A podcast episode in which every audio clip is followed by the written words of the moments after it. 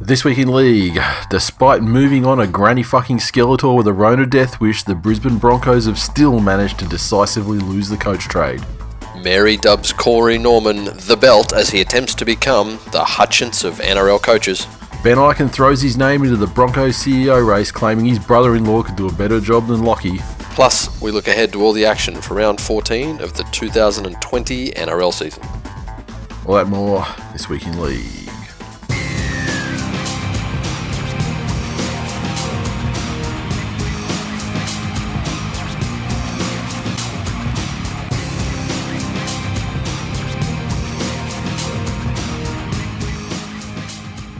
Welcome to episode 363 of This Week in League. I'm Nate. And I'm Jay. How you doing, man?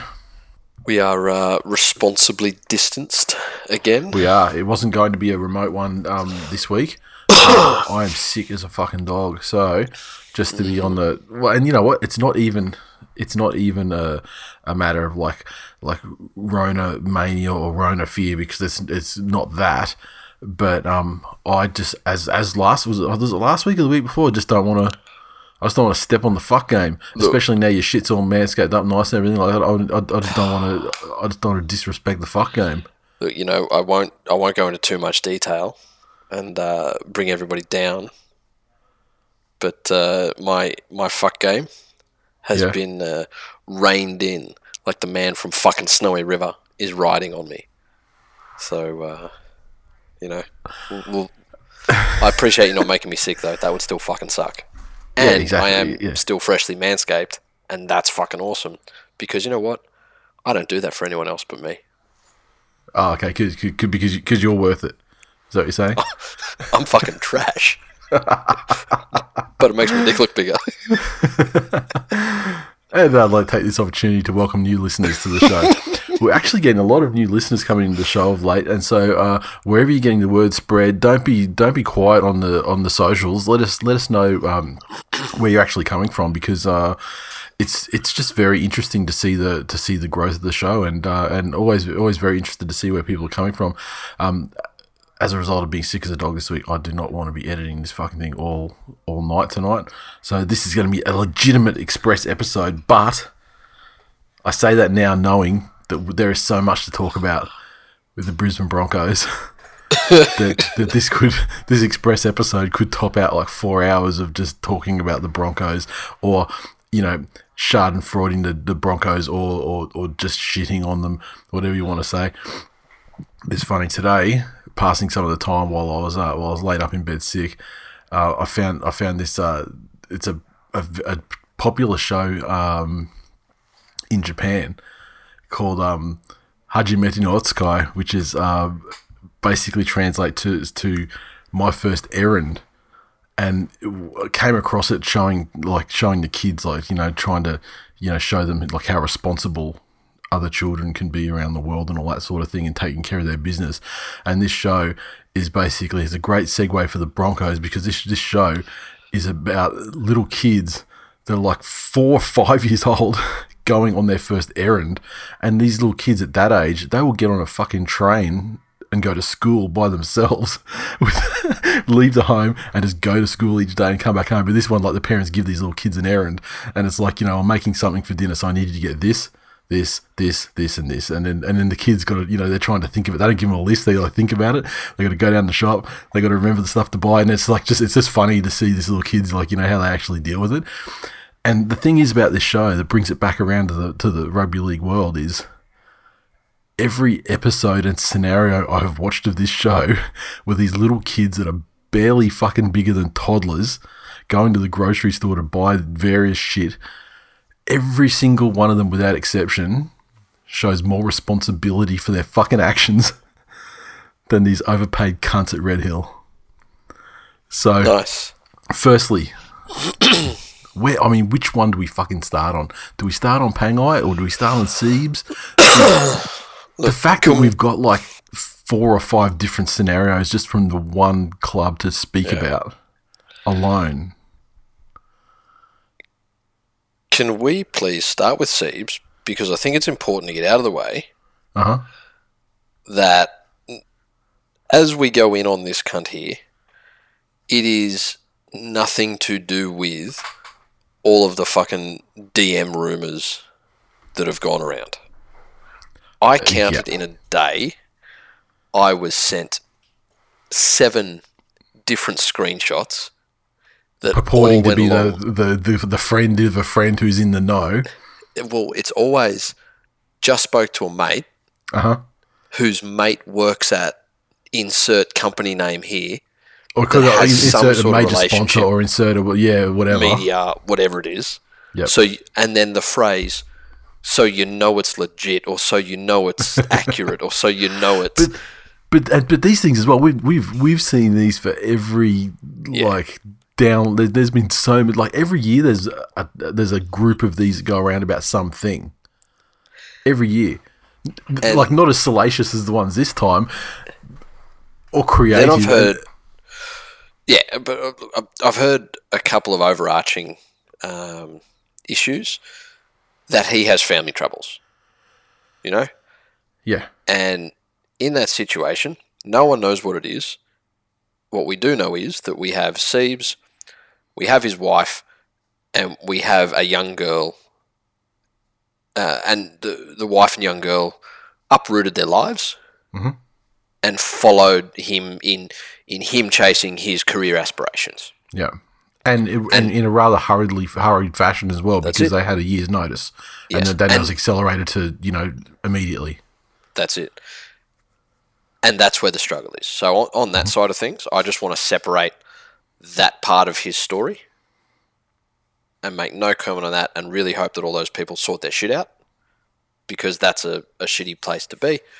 Um, and also, I would just and don't be yeah, don't be dumping it in our stuff either because you know as we've seen as we've as we've seen over the last twenty four hours, he's an angry. I mean, we we've known for all season he's an angry little ant.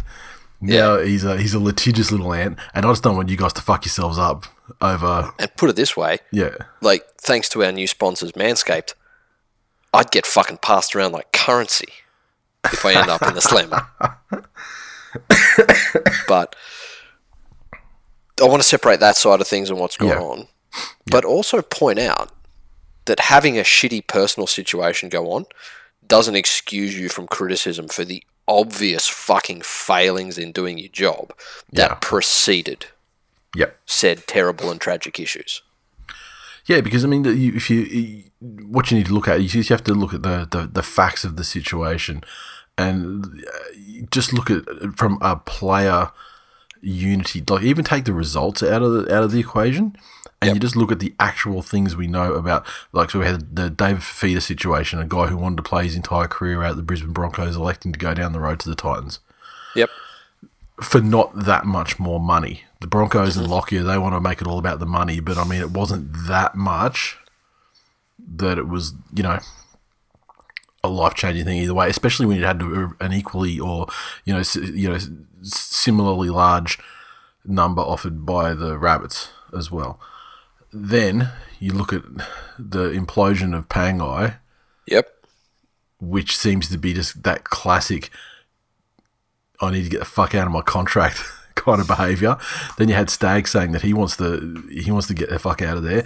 You got Darius Boyd, who by all you know, f- for all intents and purposes, should feel grateful he's still in the side, but him publicly jumping out of the leadership group. Yep. There's all all of these things are not isolated incidents that come from that have come out of the blue. Not at all. Not at all. The the interesting thing here, and, and I want to point out as well, fuck the mainstream media going on about how, you know, n- now that he's gotten lawyers involved, how he needs to look after his mental health and everyone needs to back off and how terrible are these internet trolls. The fucking media love going after the internet trolls, mm-hmm. cowardly internet trolls. When the day before, Fox Sports published an article with the headline Seibold paranoid to the back teeth. You know, so And what was that? And what was what what what, Uh, what, what were the telltale signs of this paranoia that we're talking about? What was it actually addressing? uh, so he's paranoid to the back teeth about Kevin Walters. Oh, okay, It has been claimed. okay. No, that's their favourite phrase. It has been claimed. Well, yeah. You know, um, and now you get stuff like you know Wally Lewis has come out and he's talking about the the strange uh, training sessions they had. Yeah, where it didn't look like the players really had much Yeah. of an idea of what was actually going on, and Yeah, and see that that and and I don't think that Wally particularly has an axe to grind with Seibold. I mean, he's you know he's he's he's a, a journalist, etc. And you know maybe he you know I'm, I'm probably certain enough water's gone under the bridge for him not to have an axe to grind against yeah, the Broncos anymore either as a club. I mean, because what we must be coming up on like fucking thirty years since that. I think Wally episode. Lewis firmly belongs to that school. Where even if he does have an axe to grind, he understands that he has a place within Queensland Rugby League, Yeah, yeah, and so do the Broncos. yeah, So under the surface, he may secretly still fucking hate the club and the way they treated him at the end. but I mean, he's not motivated by to say the Correct. things he said by Exactly. that. He's doing it as a, as just straight as, as a as a uh, an immortal and a, like a rugby league stalwart, just speaking on what he's what he's seen. Yeah. Yeah. That's it. So all that's happened is Wally's Wally's gone out to the training and said, "Yeah, they really don't look like they're they're enthused or Yeah. that they know what they're doing out there." Yeah. And he's gone out there and what his capacity of being like, you know, Channel 9 or Channel 7. Yeah, that's it. Whatever he is, yeah. Exactly. Yeah, yeah.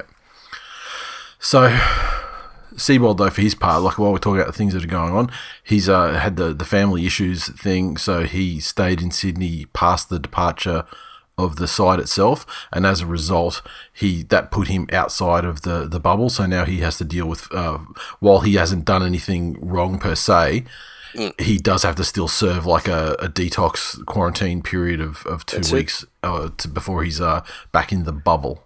Yes. So that's uh, that's him out of the road. And let's face it, the Broncos are going to be they'll be doing very fucking well to have anybody left inside the bubble, depending on the way the Yeah, story goes. it. We'll get to we'll, we'll get to something. I mean, they've already lost um, Alfie and a couple of trainers, um, which is you know not surprising at all. Um, and uh, the Caxton Hotel though is now under police investigation for licensing breaches after they uh, apparently snuck him in the back door for the birthday celebrations, and not only snuck him in, they're also looking to see if they uh, if they actually turned off the CCTV cameras and uh, Jesus and, and, Christ. and and didn't and turned off or didn't use the ID scanners for contact tracing to smuggle to smuggle these guys in, which is um and and for for people who are who don't know what the Caxton is, uh, it's it's a, a- an iconic pub on Caxton Street, um, mere a mere block from from uh, Suncorp Stadium or Lang Park, and it's traditionally like associated with Queensland Rugby League, and it's like It, it was where when the. New South Wales team buses used to drive down Caxton Street on the way It's to where the yeah, where the drunks would pelt cans and things at the buses. Yeah, they'd, they'd be chucking cans at the the windows of the buses. It, it's a, a, a very important spiritual place Yes. to, to rugby league. Yeah. Um, It'll be very interesting to see what comes of this and what happens to Pango versus what happens to Alfie. Well, yeah, yeah. Well, I mean, Alfie's had five thousand dollar fine, and so did and so did the other staff members, Ryan Whitley and Blake Duncan. So they Yep. got the two weeks quarantine, quarantine, Yep. and they've got a five thousand dollar fine each.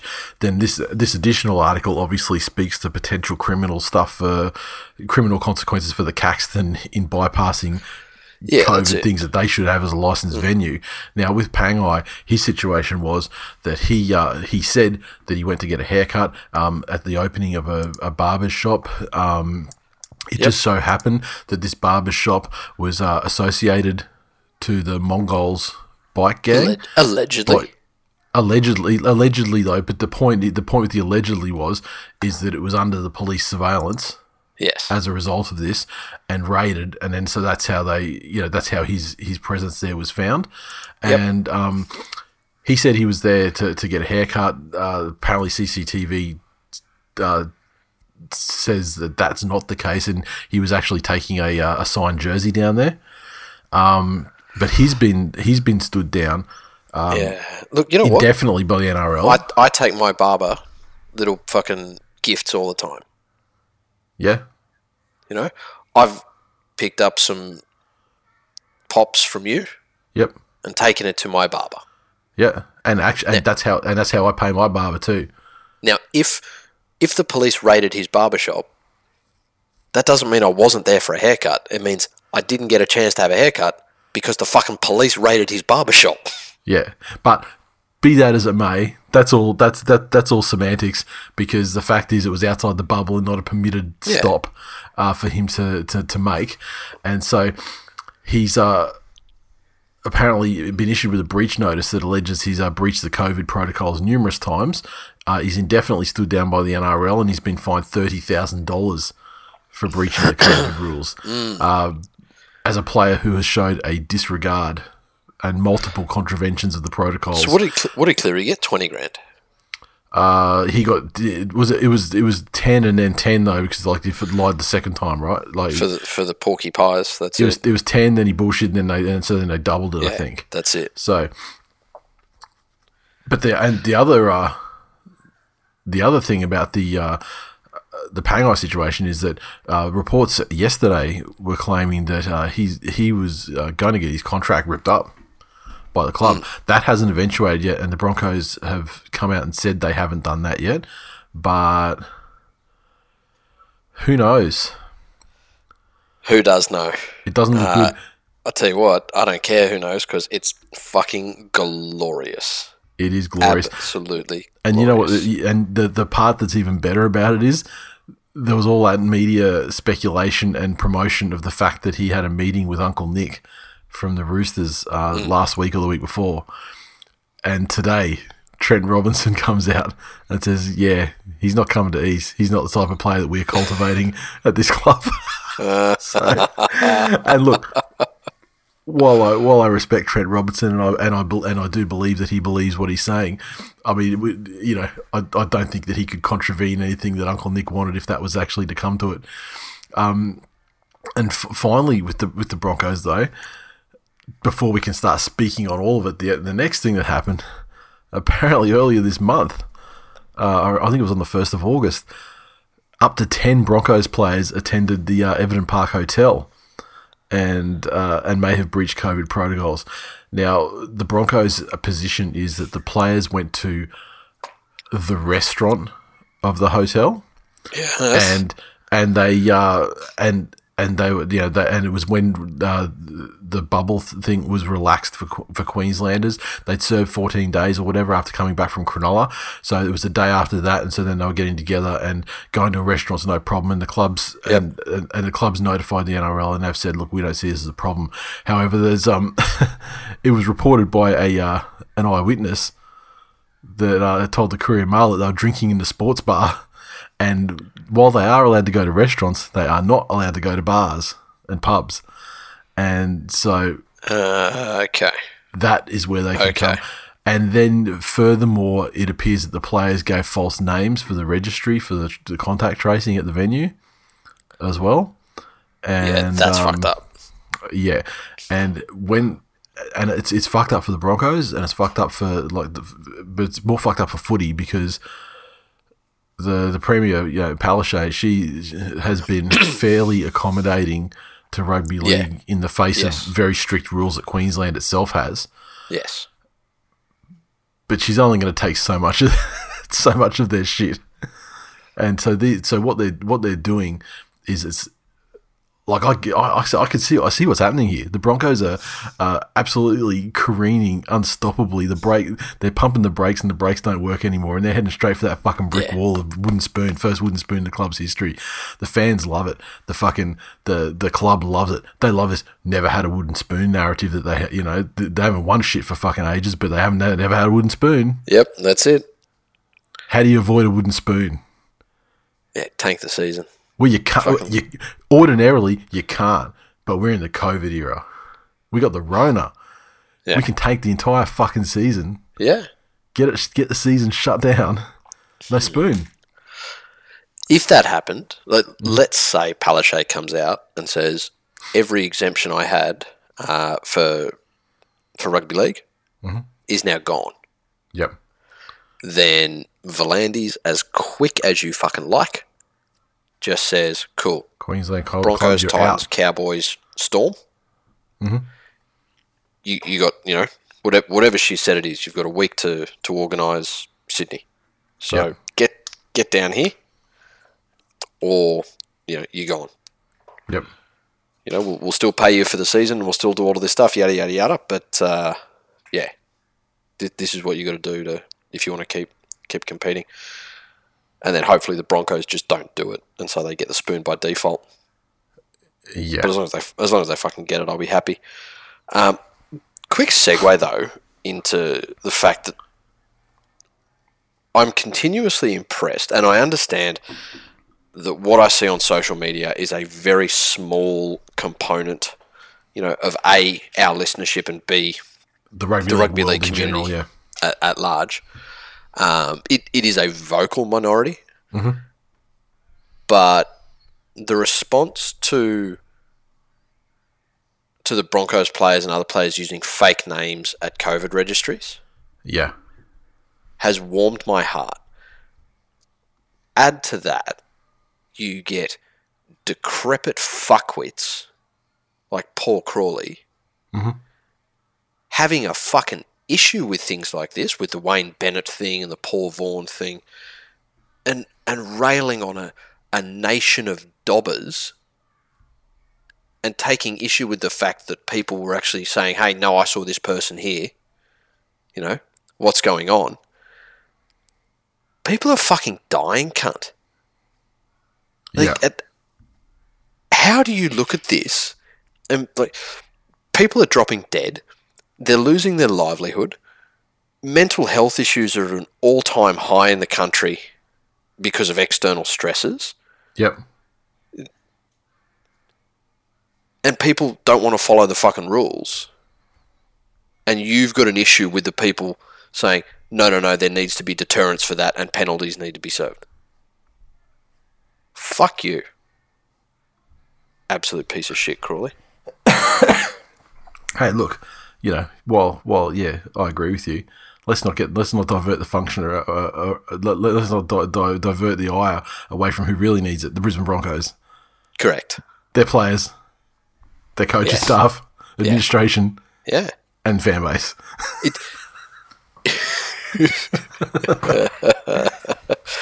um, their issue on the field for a lot of last year when they weren't performing was that they had no direct leadership, and now that's obviously their issue as, as a whole club. They're border fucking useless. Their coaching staff's divided. You know the how fucking shit is it that the playing group in that place, in with their current results, seems to be the most united part of that club. Yep. You know, it's uh, going to be a very expensive fucking payout when they need to get rid of Seibold and and do it. So Oh, yeah, yeah, exactly. Um, so yeah, that Everton Park Hotel situation that's still pending, and by the time you're listening to this show, or you know maybe tomorrow, it should be uh, resolved or otherwise. And I guess you know at the end of the day, I mean, this they can say that they believe. like, I've been to the Everton Park Hotel before, and there is like a a restaurant sort of area, but I mean, it's not it's not separated from the pub yeah, no, it's like a, there's a dining area in the pub, but if you need if you want to order food and stuff, you've got to go to you've got to order at the counter. Like so, there's there's I don't understand unless there's unless there's some other you know they've got like the front the front bar sort of section and they've got the back area which you know with the beer garden and stuff like that.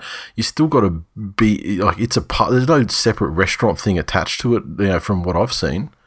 I mean, I've only been there one time. I mean, it's not that great. Let's be honest. I mean, I was there because it was a central point between like three different parties that were all meeting. But um, so look, I don't- and and with CCTV and all that sort of stuff being what it is, I mean, if they want to get these guys and absolutely fuck them up, then they're going to do it.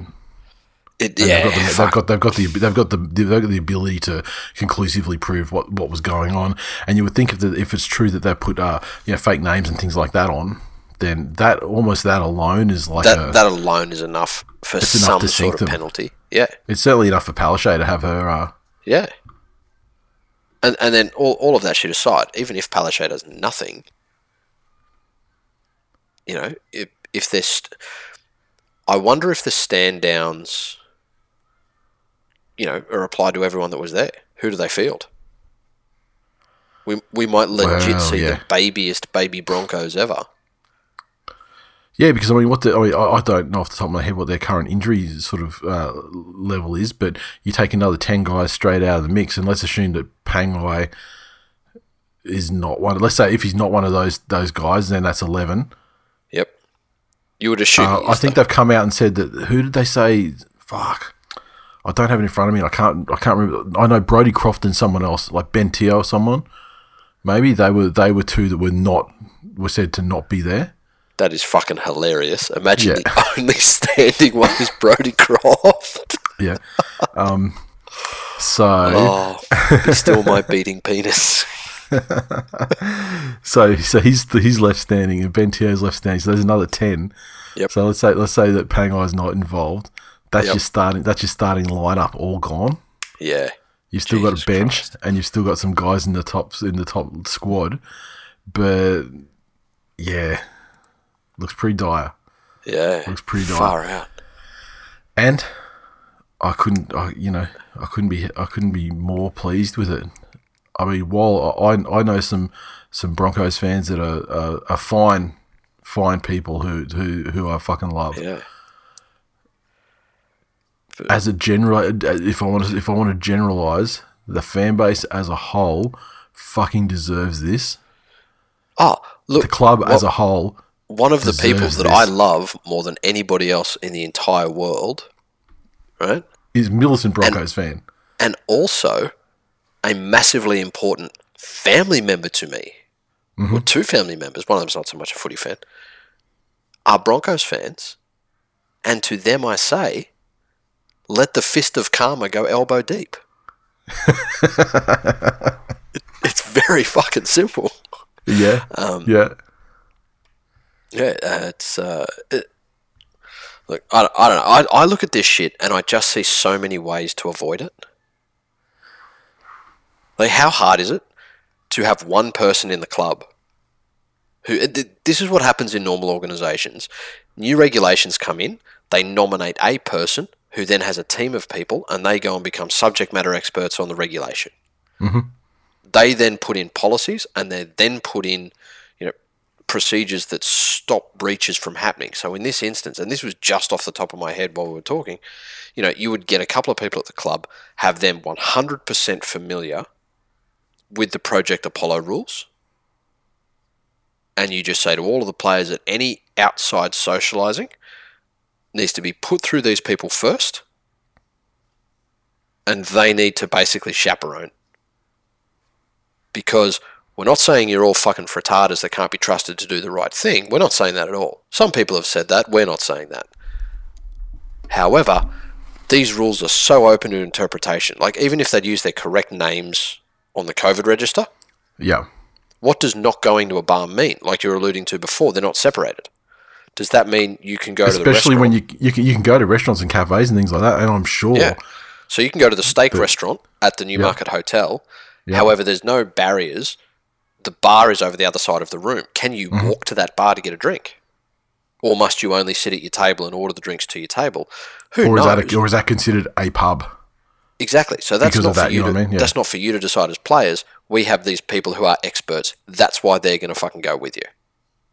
Solves all this shit. Mm-hmm. Just fucking solves it. Anyway. Yeah. Well, I mean, this is the, this is it. You, you can go to a cafe and guess what? You can buy if the cafe's licensed. You can go. You can have Yeah. drink beers at the cafe. That's it. You know, I mean, it's just there are so many base levels of just stupidity that go into the decision making process of these idiots when they get themselves into these holes. Yep. And yeah, like I said, it could very easy, very easily avoided. put it this way I know, I know plenty of people in hospitality at the moment that had to deal with almost exactly the same thing when the regulations first came back about you can have this many people or that many people and you have to do this, this, this, this, and this.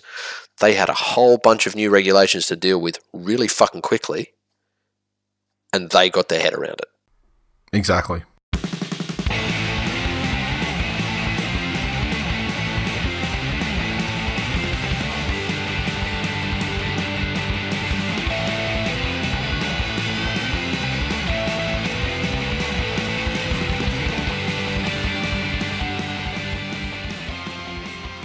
Recaps. Okay, Thursday night football. The Roosters 24 defeated the Dragons 16 at WIN Stadium. The Roosters 24 came through a double to uh, Manu.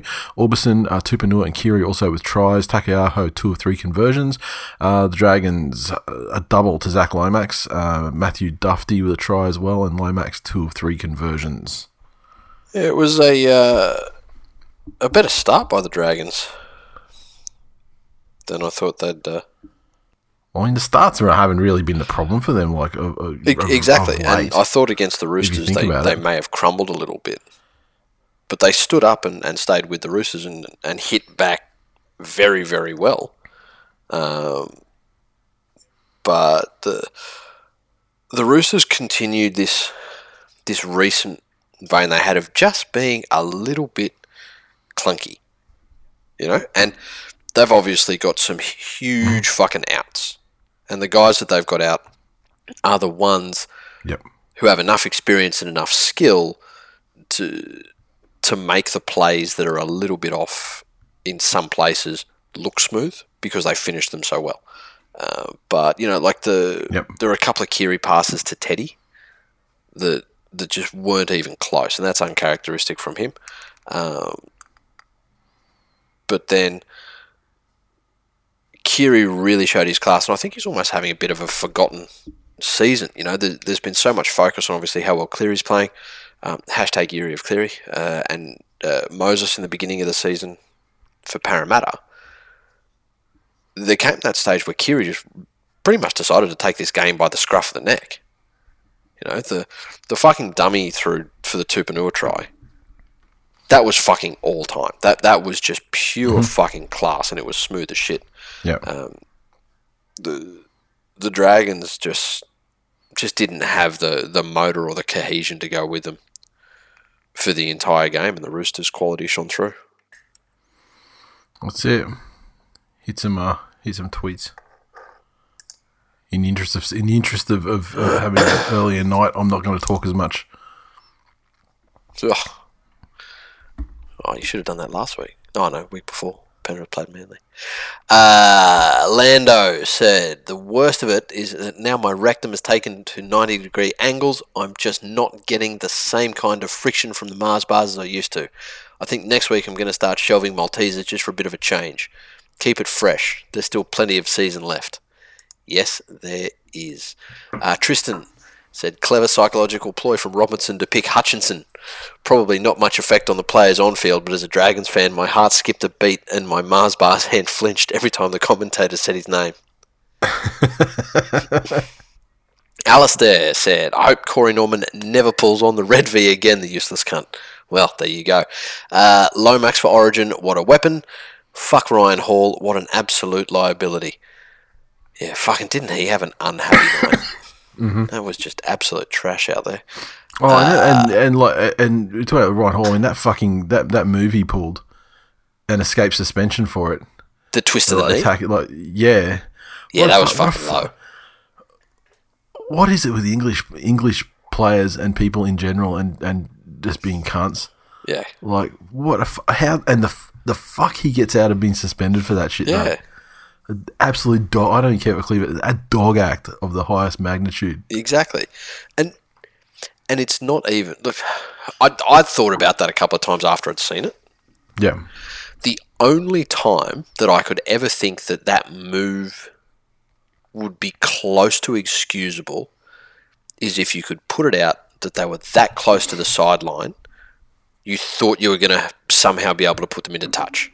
That's Yep. the only thing, and and in trying to put them in the into touch, you only had one leg and you twisted it, whatever. The with how far infield he was, you're right. It was an absolute fucking dog act. Uh, we'll give the last one on this one to uh, our good mate JDHD44. Said watching Tristan Sailor kick accurately with good variance and decision making after enduring Corey Norman's spit and pray bombs for two years is boiling my piss. Now, that is the first time I've ever heard that phrase, and I have no idea Oh, whether really? it's good or bad. it's um, it's it's a uh, it's it's a term of of anger. So he's angry that Tristan Sailor can do this, yet he's been subjected to Corey Norman playing for the team for so long. The fact that he's had the position for so long. That's the part that's uh generating great anger or boiling his piss. Ah, okay. I understand now. Thank you for that Yep. cultural lesson.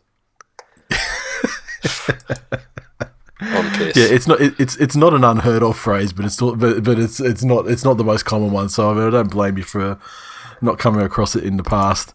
Uh, where are we? Okay, pub game, pub sides. Uh, the uh, Mighty Manly Seagulls 22 defeat the Warriors 26. well, the Warriors tries, they had double to Patrick Herbert. Um, uh, Katoa, Jennings, and Hiku with tries.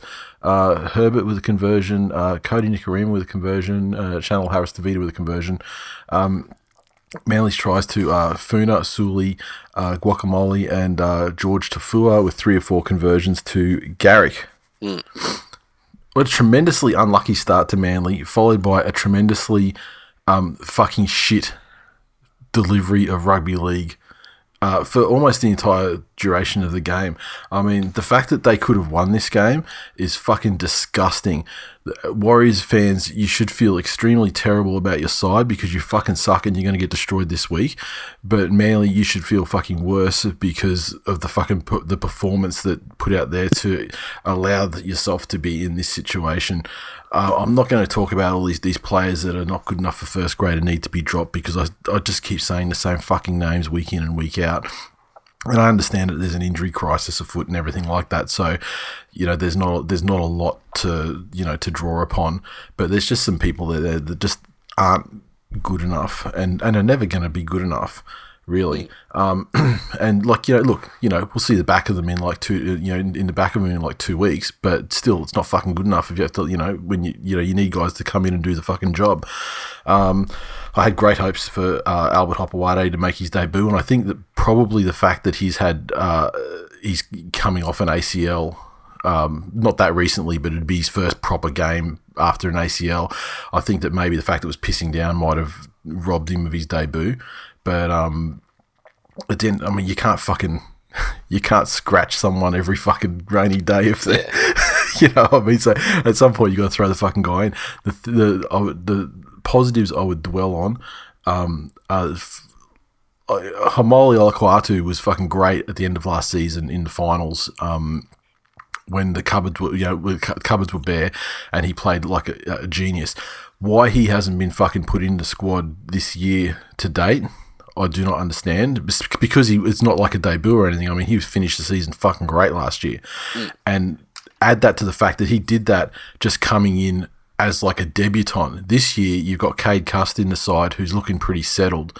And in twenties, I mean, that was the combination. Him and Cust, you know, he was he was like he was. If you, you know, I would never say that Cust will ever be as good as Cliff, Cliffy Lyons, but he would be the beaver to Cade Cust Cliffy, you know, in that combination sort of thing. I mean, they had it go, they had the combination, but just the general, the, just the energy and the fucking power and, and skill that he brought to the fucking to, to the game, it was fucking great. And like the last twenty minutes of that game, when oh my god, imagine what fucking happens when you play the game in the six again single ref style of play at great speed and everyone's just fucking rolling forward, you know, and then you see like guys like Keppie, who was great at the end of last year, hasn't been so good this year. He, he's smashing everyone that moves in defense and making like four tackles every set, and you know from fucking marker. Then you got you got you got fucking guacamole, uh, you know, smashing it up and and you know looking for offloads, and he got his first try, which is great as well. I mean, that's the way you do it from fucking minute one, you dumb cunts. I mean, it's not fucking, it's not a difficult game. You can actually succeed greatly at the game of rugby league in 2020 if the hooker just fucking plays the ball and gives it to a guy who's running onto the ball. Yeah. He gets up and plays the ball quickly, and then the hooker either runs it himself or fucking gives it to a guy who's backing up, running the ball, running hard at the ball. So th- You can make 50 meters, 50 meters in four tackles without doing anything skillful. Yeah. If you just do that. Yeah. Just yeah, play without throwing tempo. a cutout pass. Yeah. The scary thing for me looking at this one is that Manly had statistically an okay game. You know, Yeah, if- after if the you- after the first, they pulled it kind of back after the first 20, 30 minutes. Yep. But all game, Manly had 12 missed tackles. The Warriors had 34 missed tackles. The 34 missed tackles. That that's you know West Tigers and um, yeah, last year's Penrith Panthers numbers. Yeah, but I mean, they did have like you know sin bin, t- you know, situations stuff like that, which can you know Yeah, yeah, blow that figure out a little bit. a little bit, but Manly just seemed to not really have any sort of intent in attack. That that's where their issue They, is. they they legitimately didn't for the first sixty minutes of the game. Like they didn't Yeah. actually start playing really, and it was the really the golden period in the game for them when they were sort of playing the way that I'd like to see them play. Was like probably between the fiftieth and the seventieth minute. That's I mean, they scored. They scored that last try like with probably about t- at least ten minutes left. I mean, they had plenty of time to fucking to um, you know go you know go in again. And I mean, they should have had a man advantage for the rest of the game after the dog shot on fucking Marty. But um, how's Hetherington? He doesn't want to take any chances that he has to play Penrith. He's like, I know they said I don't have to play, and like the Warriors are cool, I don't have to play, but let's make sure four weeks off. this comes ah, in. Oh, you know, I, I would see that differently in that that fuckhead cornrow fake tough guy who has the worst fucking hashtag on social media. Hashtag Team Kapow. Guess what? Hetherington is now the fucking captain of hashtag Team Kapow. Well, I mean that that hit. You I mean, fucking hashtag hold his pocket. You have to you have to wonder what you have to do to get sent off in the modern game though, because I mean that was that was the worst that was the worst uh, hit I've seen It was a, since he since fucking stepped him since he hung yeah, an since uh he didn't hang it up he swung he swung the arm full, full hung fucking, an arm out. he swung an arm full tilt to coat hanger the guy and then had just happened because he's because he stepped him he, instead of getting him with the fucking with his forearm he got him with his fist that was the, Yeah. that was basically so your the fucking difference glass jawed fake tough guy went down quicker than a fucking subprime mortgage investment. He was already da- he was already down. That's why that's why it was such a disgusting hit, like uh, a la a la Soliola on on uh, Billy Slater, except except Billy Slater can't and deserves everything he gets. But um, but in any case, that's uh, season over. I'm fucking glad I don't have to worry about the uh, this asterisk fucking year any longer. And um, Comments on that one. We'll give the first one move on to next year. Hit some tweets. Real Dad Glenn said, uh, "Misty eyes, broken hearts, just lost." That's hilarious. When his team got flogged by the Warriors last week, like flogged. Yeah. wasn't close. Anthony said, "We just can't cover the injuries anymore. The guys like Liddell and Keppie coming in just don't cut the mustard. Custer's still the answer at 5'8". A little work on his kicking game and he can be potent. Also need to learn how to defend kicks better. George's wing is a gift. Two tries in a game now. Time to change." Uh, Ben Dunn said, "No team that's lost to the Warriors in 2020 has gone on to win the premiership." Hashtag good stats. That is 100% true. No Uh, team Shunter. beaten the Warriors either has gone on to win the premiership, though, to be fair. Shunter said, What a great Panthers clubman Jack is. He made sure he took the bullshit let him play narrative and knocked his fucking head off, earning himself a holiday regardless of what Penrith said or did. Uh, Jai said, The token Danny Levi scoot is a blight on the great game of rugby league. Uh, David said Elliot has played 21 games at fullback compared to Tommy Turbo's 18 over the past two years. Absolute fucking biscuit. I agree 100%. the only thing is, he will actually get. He will. He will take the lead back again this year. It's just one of those ch- one of those things that just you know works out at the time and place, and Hang on. eventually gets. Uh, But you, you're talking about your fucking, like the linchpin of your attack, taking the lead back. Biscuit. Uh, at Fantasy Pants New Zealand said Hiku scores a try. Daily Cunty Evans cry. Eat shit Silvertails. Hashtag Hiku Haiku. Uh, Devon Head said, lucky for Nate, Harris Tavita was playing and not Green. Otherwise, the losing margin could have been anything. We'll give that one to Dev. Well done. yeah, but Green's defense. Maybe we, they might have found that last try. Who knows? Um, where are we? Uh, the Rabbits 28 defeat the Broncos 10 uh, at ANZ Stadium. The Rabbits tries to Gagai, Reynolds, Nichols, and Burgess. Reynolds four conversions and two penalty goals defeating the Broncos uh, 10 tries to Farnworth, uh, Fifita, and a conversion to Kotoni Staggs. Broncos, with all that's going on there, and uh, with all the, the enjoyment I'm personally taking from this, uh, the collapse of the once mighty, will always give credit where it's due, even without being asked. And their performance again in the first part of this game was better than most of the shit sandwich that they'd served up. It's funny you say. We, we, I mean, that that is also an indictment of the season the Broncos are having when you can characterize a game where they actually never looked like they were in it to win it, but it just was less shit than other games. Yeah, exactly. When you can when, when you can find that as like a as a positive talking point, that just shows how bad their season is in general. Look, you know me, I'd rather light a candle than curse the darkness. Uh, but for their part, South went in with a very simple game plan, uh, even though their coach ended up not being able to come in and, and see them execute it. But uh, they just went right up the guts all night, over and over and over and over and over, straight up the guts. Even when they scored their second try, Brisbane was staging a little bit of a comeback. Um, but I don't know, like yeah, the in the in the territory battle, it, it looked like they were getting on top, and they they had some momentum. But as soon as South scored that second one, the Broncos just did that Broncos thing that they've been doing recently, mm-hmm. and absolutely to a man, fucking collapsed. And then I, I tried to think back, and I'm sure it's happened before, and I'm sure it's happened in recent memory. I couldn't come up with the last time I saw a try from a tap, Yep. like where somebody taps the ball on their foot, passes it, and the guy that is supposed to just take that first fucking useless hit up after the tap finds himself over the try line and falls down and scores. That is officially the softest fucking try I've seen all season. That was horrid. Yep. Hit some Anything tweets, man. I, I do not want to add shit.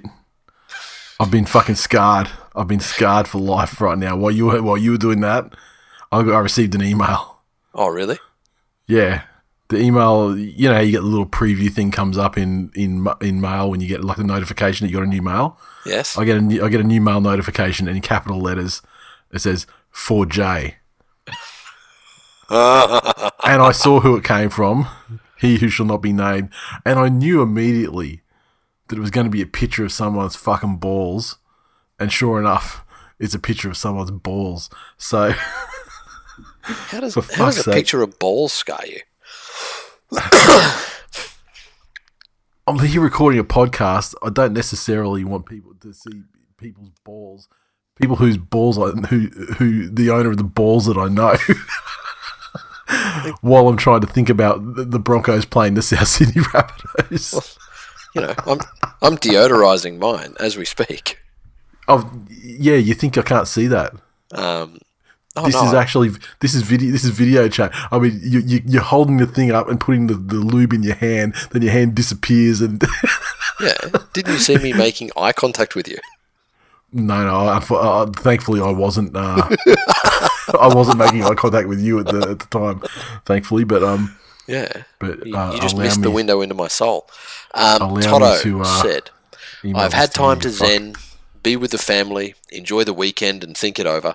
COVID has just unveiled the true current culture of my beloved Broncos.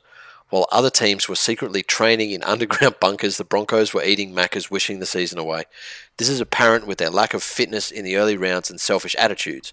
I'm thankful that we've found out now and not another two to three years down the track.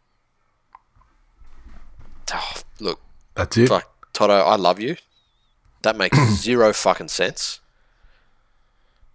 The the fact that you found out now means absolutely fucking nothing. There is no way out of this shit show for you guys. This is your life for the next five years. Fucking you know, I don't- in.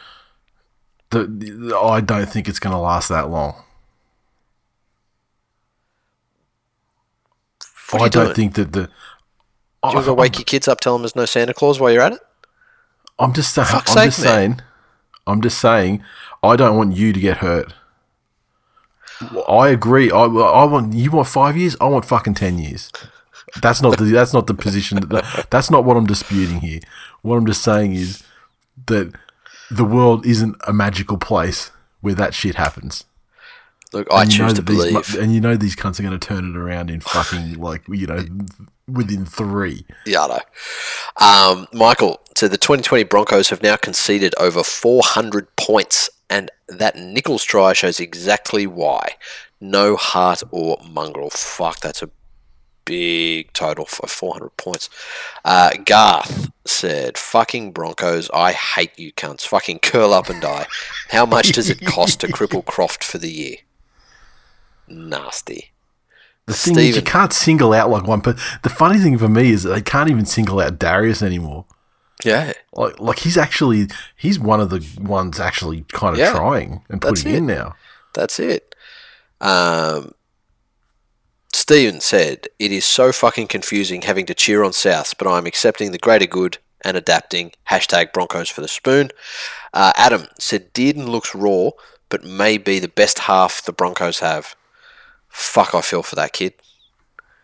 Like, you know, I, I don't know if you if you've heard the phrase, but there's a thing that's often talked about, you know, called the uh, the genetic lottery. And Okay. it's thing, the things like, you know, for me to be born as a uh, straight white male Okay, in Australia yeah. at this point. There's like a moment in history, freakonomic sort of thing, yeah. it- it- it's a, a probability thing. Out of out of all the people that have ever been born, for me to have the fucking good fortune to be born when I was as I was, it is the genetic fucking lottery. Like take any one of those things and change it, and Yeah. my path through life becomes harder. Yeah, yeah. Right? That fucking Dearden kid.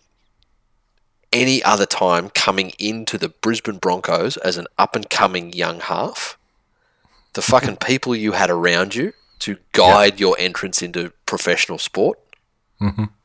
compared to what this kid got, fuck that poor cunt, poor fucking cunt, but trying his absolute guts out. It's interesting. You feel sorry for a Broncos player, but yeah. Um, is that it for the tweets? Yeah. Okay. The uh, the Melbourne Storm forty one defeat the the Canterbury Bankstown Bulldogs ten at the Sunny Coast Stadium. Um, I don't have the crowd figure on it this time in front of me, but um, A fucking sure. lot. I'm, I'm sure it was a, a I'm sure it was a number that just infuriated people that don't live in Queensland in terms of social distancing and the fact they're not even allowed to go outside and shit. Uh, what have we got here? The Storms 41 came from a double to Addo Carr, uh, a double to Kenny Bromwich, uh, Nicho Hynes, Justin Olam, and Avuni Valo also with tries. Uh, three conversions to Cameron Munster, three to Nicho Hynes, a disrespectful field goal to Munster, defeating the Dogs 10 tries to Laffey and Reimis Smith. Uh, Laffey with a conversion, and uh, that's it. Yeah, the the Melbourne Storm showed again what a good foundation does. You know, th- this wasn't a great game by them by any stretch of the imagination. Usually, for for someone to put forty on a team, no matter what the state of your opposition, you still have to play to a, a certain level to to Yeah. put those those forty points on. This was an unstorm like game. You know, they've continued their much higher rate of errors in 2020. They've continued the the slightly disjointed attack, and while looking at it on the surface, you might think that oh, you know, it's the they're, they're not as good as they, they once were, or you know, their their big players have lost a step. The fucking scary thing in my head about this is I think this is Bellamy adapting.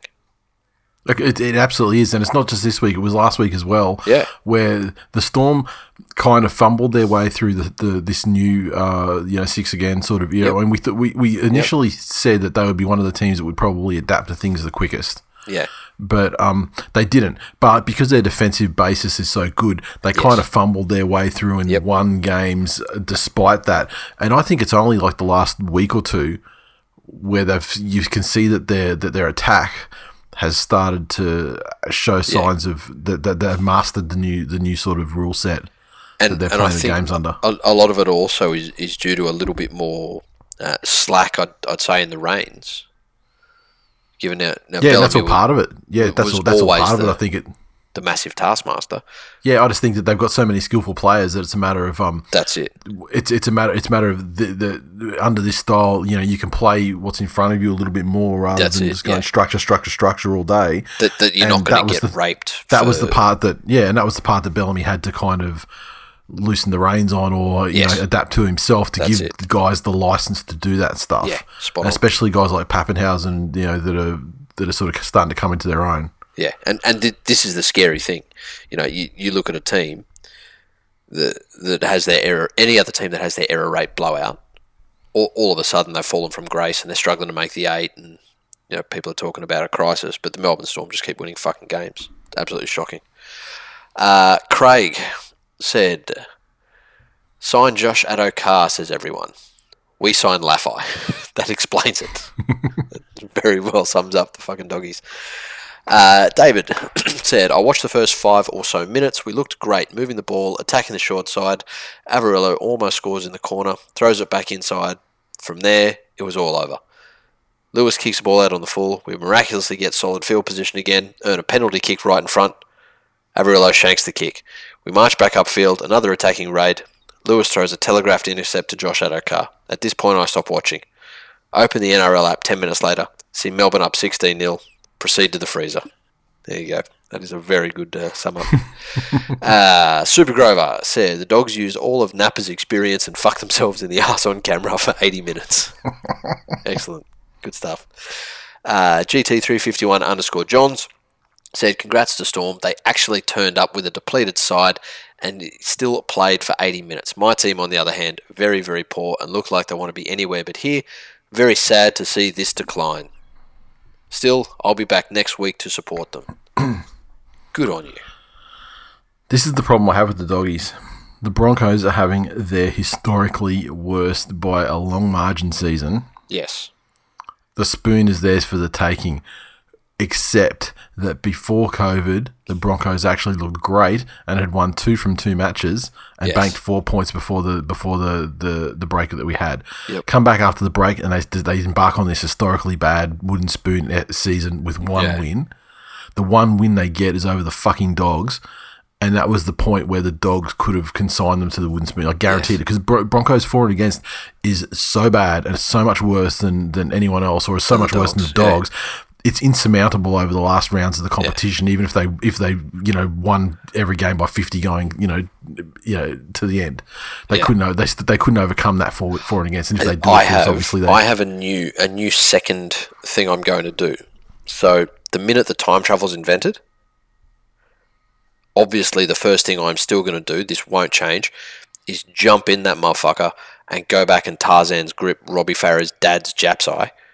Uh, but the second thing I'm going to do is come back to 2020 and petition that fucking hard for the pre-Rona points to be scrapped. Like I, I will be that far up Uncle Nick's ass using him like a puppet because he didn't fucking chirp loudly enough. Yep. Because if we erase those, then Broncos get the Then spoon yeah, then automatically. that, yeah. Yeah, they do. They do. But that, that's that's my big. It's games like these that just I just got. I have no. For all the doggies have to do is win one. Yep. Just, Just one. By a point, it doesn't matter because Yeah. it- as long as I can't see the Broncos winning again, unless there's some you know untold calamity to you know, one of the sides that they're playing going Yep. forward. So it comes down to the doggies. Doggies have to get one back, and if they do, great. But it's games like this just make me think, fuck, man. Like I just don't know if they got it in them. They've got they've got the Warriors at home. That's their opportunity.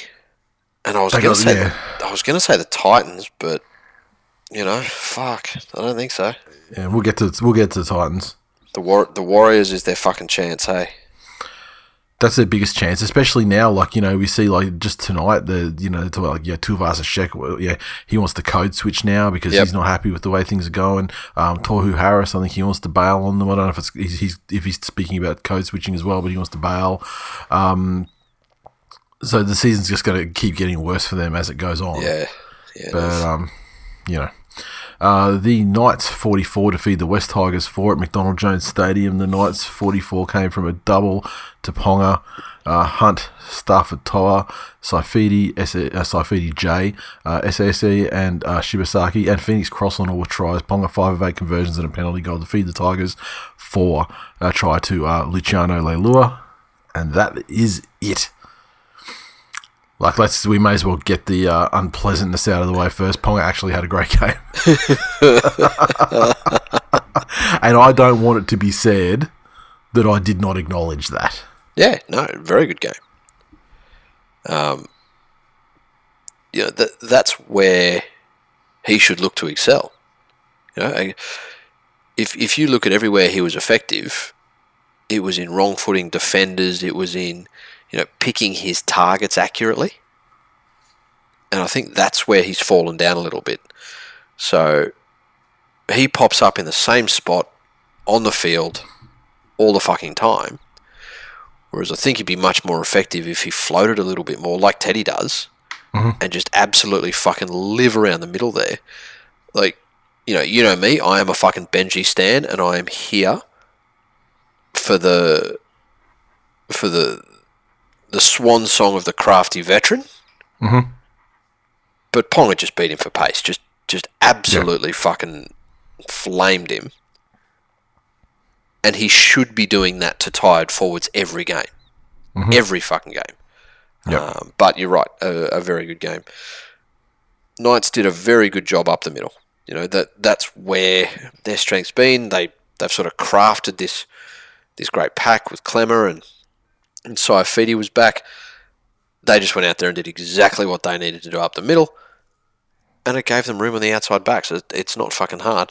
You add to that that the Tigers just couldn't control the ball, especially in their own end. I mean, we're we're like what ten or eleven years into this shit now. Yeah, It shouldn't. it should stop surprising me at some point. But holy fuck! I mean, could you imagine the tormented life that being a Tigers fan would provide? Like they, in seasons, they play top teams and beat them and look fucking amazing, mm.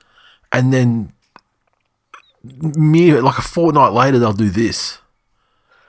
And it's like, how the fuck can you Although like I'm just thinking though, this is so we're about at, at Origin time. yeah? Normally at this point of Origin, the season, Slightly, normally at yeah. this point of the season, the Tigers are looking fucking fantastic. yeah, This is when they get that little uptick. They'll beat a couple of teams depleted by Origin.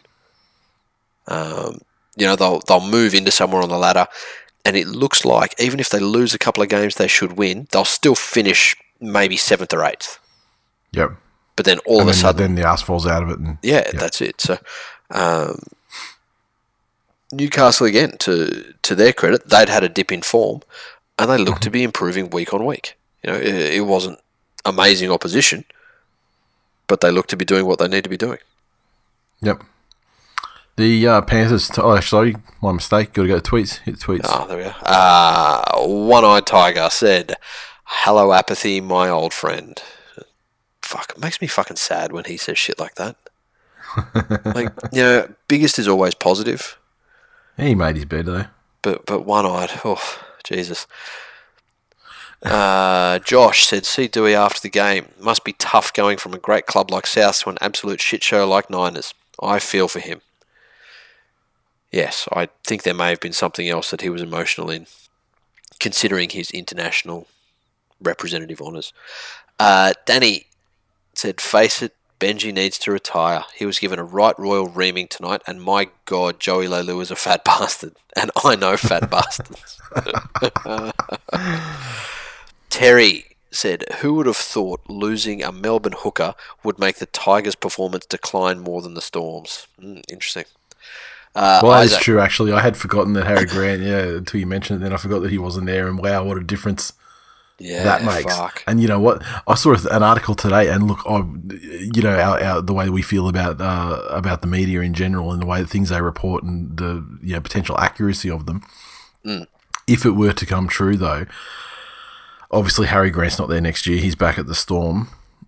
Apparently, the, the salary cap situation that the Tigers are in at the moment, with some very high value contracts going to like the likes of Luke Brooks and um, Moses Mbye and Russell Packer, etc has got them in a position where they could probably buy two more like cheap players, Yeah. and that's it. That's it. Yep. Yep. And so they're losing pretty much the only thing that has sparked their entire squad, and they won't be able to replace. So this this sort of perform this this sort of game is probably the, the, the, the ghost of Christmas's future. It, it's going to be interesting just looking at um,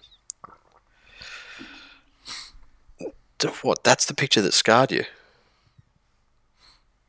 No, I was just Nasty. playing drama for the podcast, bro. Oh, okay. There you go. Fuck, man, you've broken you've broken kayfabe now. You got Broken what? got. fu- Oh God, I don't, I don't, I don't have time in the middle of a West Tigers match thing to explain to explain all that. Okay. It's just like you've you've broken the fourth wall. It was a little bit of podcast magic. Ah, gotcha. Okay. Um, so, you know, the, the Tigers are going to have this money to, to go to market, but who's available? Doesn't matter. They can't afford them anyway. That's the point. they can't afford them. And in all seriousness, are they attracting top tier talent? No, they're not, and and I think that they uh, the way the, the way the article uh, the the stories are going today is that they potentially will uh, alleviate some of their salary cap pain by offloading the hefty eight fifty that they're paying Moses Mbye, and Fuck, that's a the lot Titans the Titans the Titans appear to be amenable to taking Moses Mbye off their hands. And so just when we're talking about how fucking great the Titans have been going with their recruitment for next year, they pull one of these classic Titans moves and buy yeah. a guy that's going to cost them way too much and give them nothing. Although, here's the thing. If if you could get Mbye and you could Yeah. get him for, or, you know, let's say you're paying 450 and they're carrying the rest of the freight, Mm-hmm. you give him no fucking responsibility. Because remember, he went to the Tigers and they made him like captain his third week there. Yeah, Give him no responsibility and put him in the centres or the wing, yeah, serviceable. You know, that, that that's not a shitty decision. Can't that's fuck kind of what he's more doing. than That's Tyrone kind of what he does. Yeah, yeah. you know. Um, yeah, it's it's going to be a, very interesting time, and and I know I normally rag a lot on the Tigers, but I think there are some potentially some very fucking dark days ahead for recruitment wise for Wests. You don't have the tweets? All right, Panthers 28 defeated the Raiders 12 at Panthers Stadium. The Panthers 28 came through tries to uh, Kikau uh, Martin, Crichton, and Naden. Cleary, four conversions and two penalty goals. The Raiders 12 came through a double to Chance Nickel Klotstad and uh, two conversions to Jarrod Croker. This was like almost like the, the, the, the Panthers almost put it together for a second game in a row, but they didn't. They did. They didn't this time. They didn't do it for the whole time. I mean, first half, fuck yeah. Yeah, exactly. Then second half, then second half, no. And um, and they, they never let the Canberra Raiders back into the game because let's face it, they the the lead was insurmountable at half time. But I don't think they would have been happy with what they did give them. Yeah, neither do I. Um, but looking at that, the first what was it, the something like the first seven minutes, Penrith didn't touch the ball. Yeah, That that was the hallmark. As soon as I saw that happen, then I get fucking PTSD flashbacks to games where we have had a lead, but get run down in the last five minutes just because we used up way too much fucking gas yeah, early on. Uh, the fact that they could a withstand seven fucking minutes of solid attack from a fresh Canberra Raiders attacking, it was the fact that it didn't nail them late in the game, and if it did, they were smart enough to scale back the efforts they were putting into attack and really save their juice for where they needed it in defence. Because that Canberra side didn't go away. You know, say what you want, whether you think they were managed back into the game by the refs or whether there were some strange calls. I won't get into that shit. that managed narrative is fucking such dumb shit. I fucking swear love to it. It's fucking it is fucking stupid. I mean, how many games have they been managed into in the first fucking place?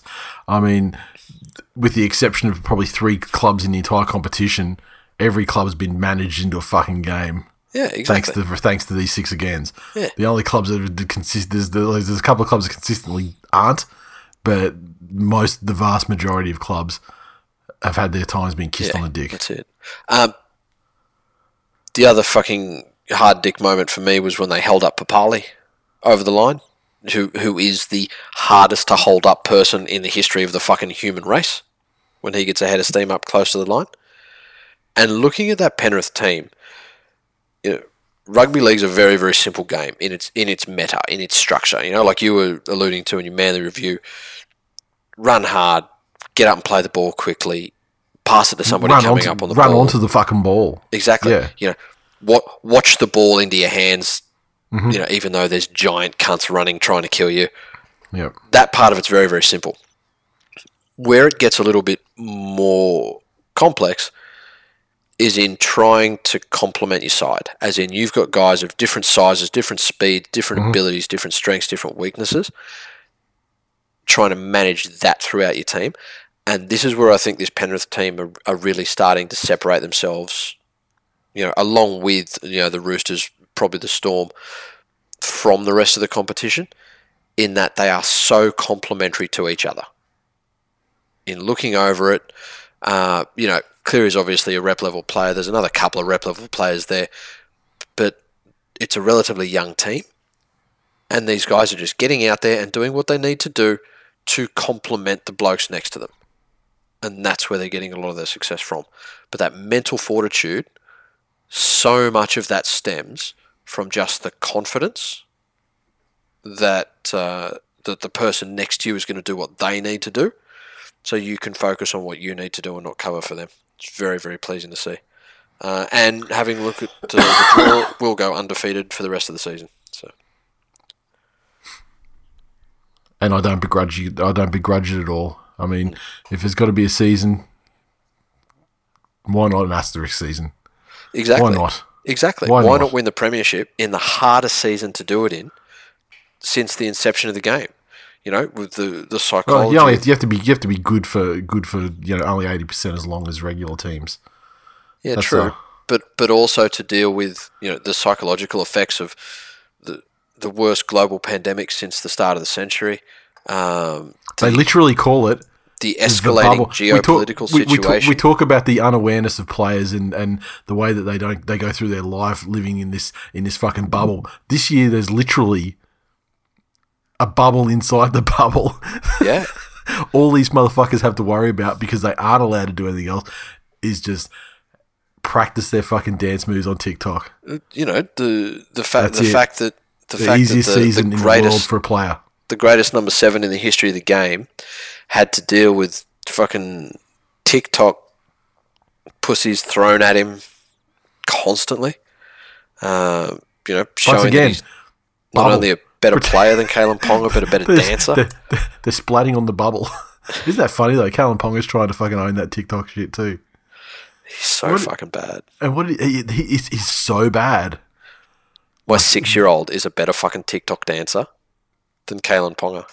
Yeah, he mm. is. Yeah, and he dances to Taylor Swift. And it's, yeah, I was fucking, I, I was, I was pissed myself laughing when I saw that. Because like the earnest look on his face, like he's so Yeah. fucking serious about it. He's fucking slinging that thing. Oh. But yes, Kalyn Very Ponga good. can't dance. There are going to be some all. very fucking disappointed receptacles in about 15 years' time.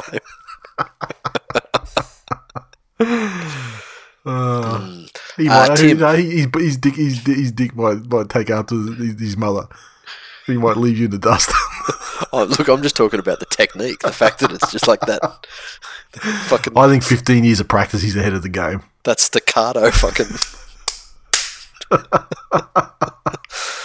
Okay, so.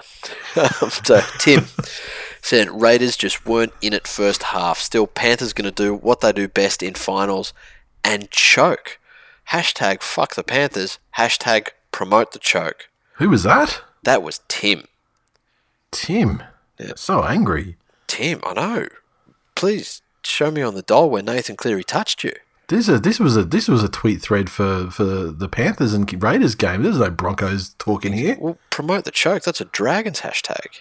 It's actually provoked though too. I mean, so Yeah. I don't I don't want to be you know the the hashtag Nazi or anything, but Well, you know, ty- typical Raiders fan, tr- you know, trying to do something and just you know, sort of getting the the basic idea right, but just not executing very well. yeah. Uh, Ross said, "Stepdad, any comments on the prayer circle? Hashtag weary of the yeary of Cleary." Um, my stance on prayer circles is exactly the fucking same as my stance on shit cunt haircuts.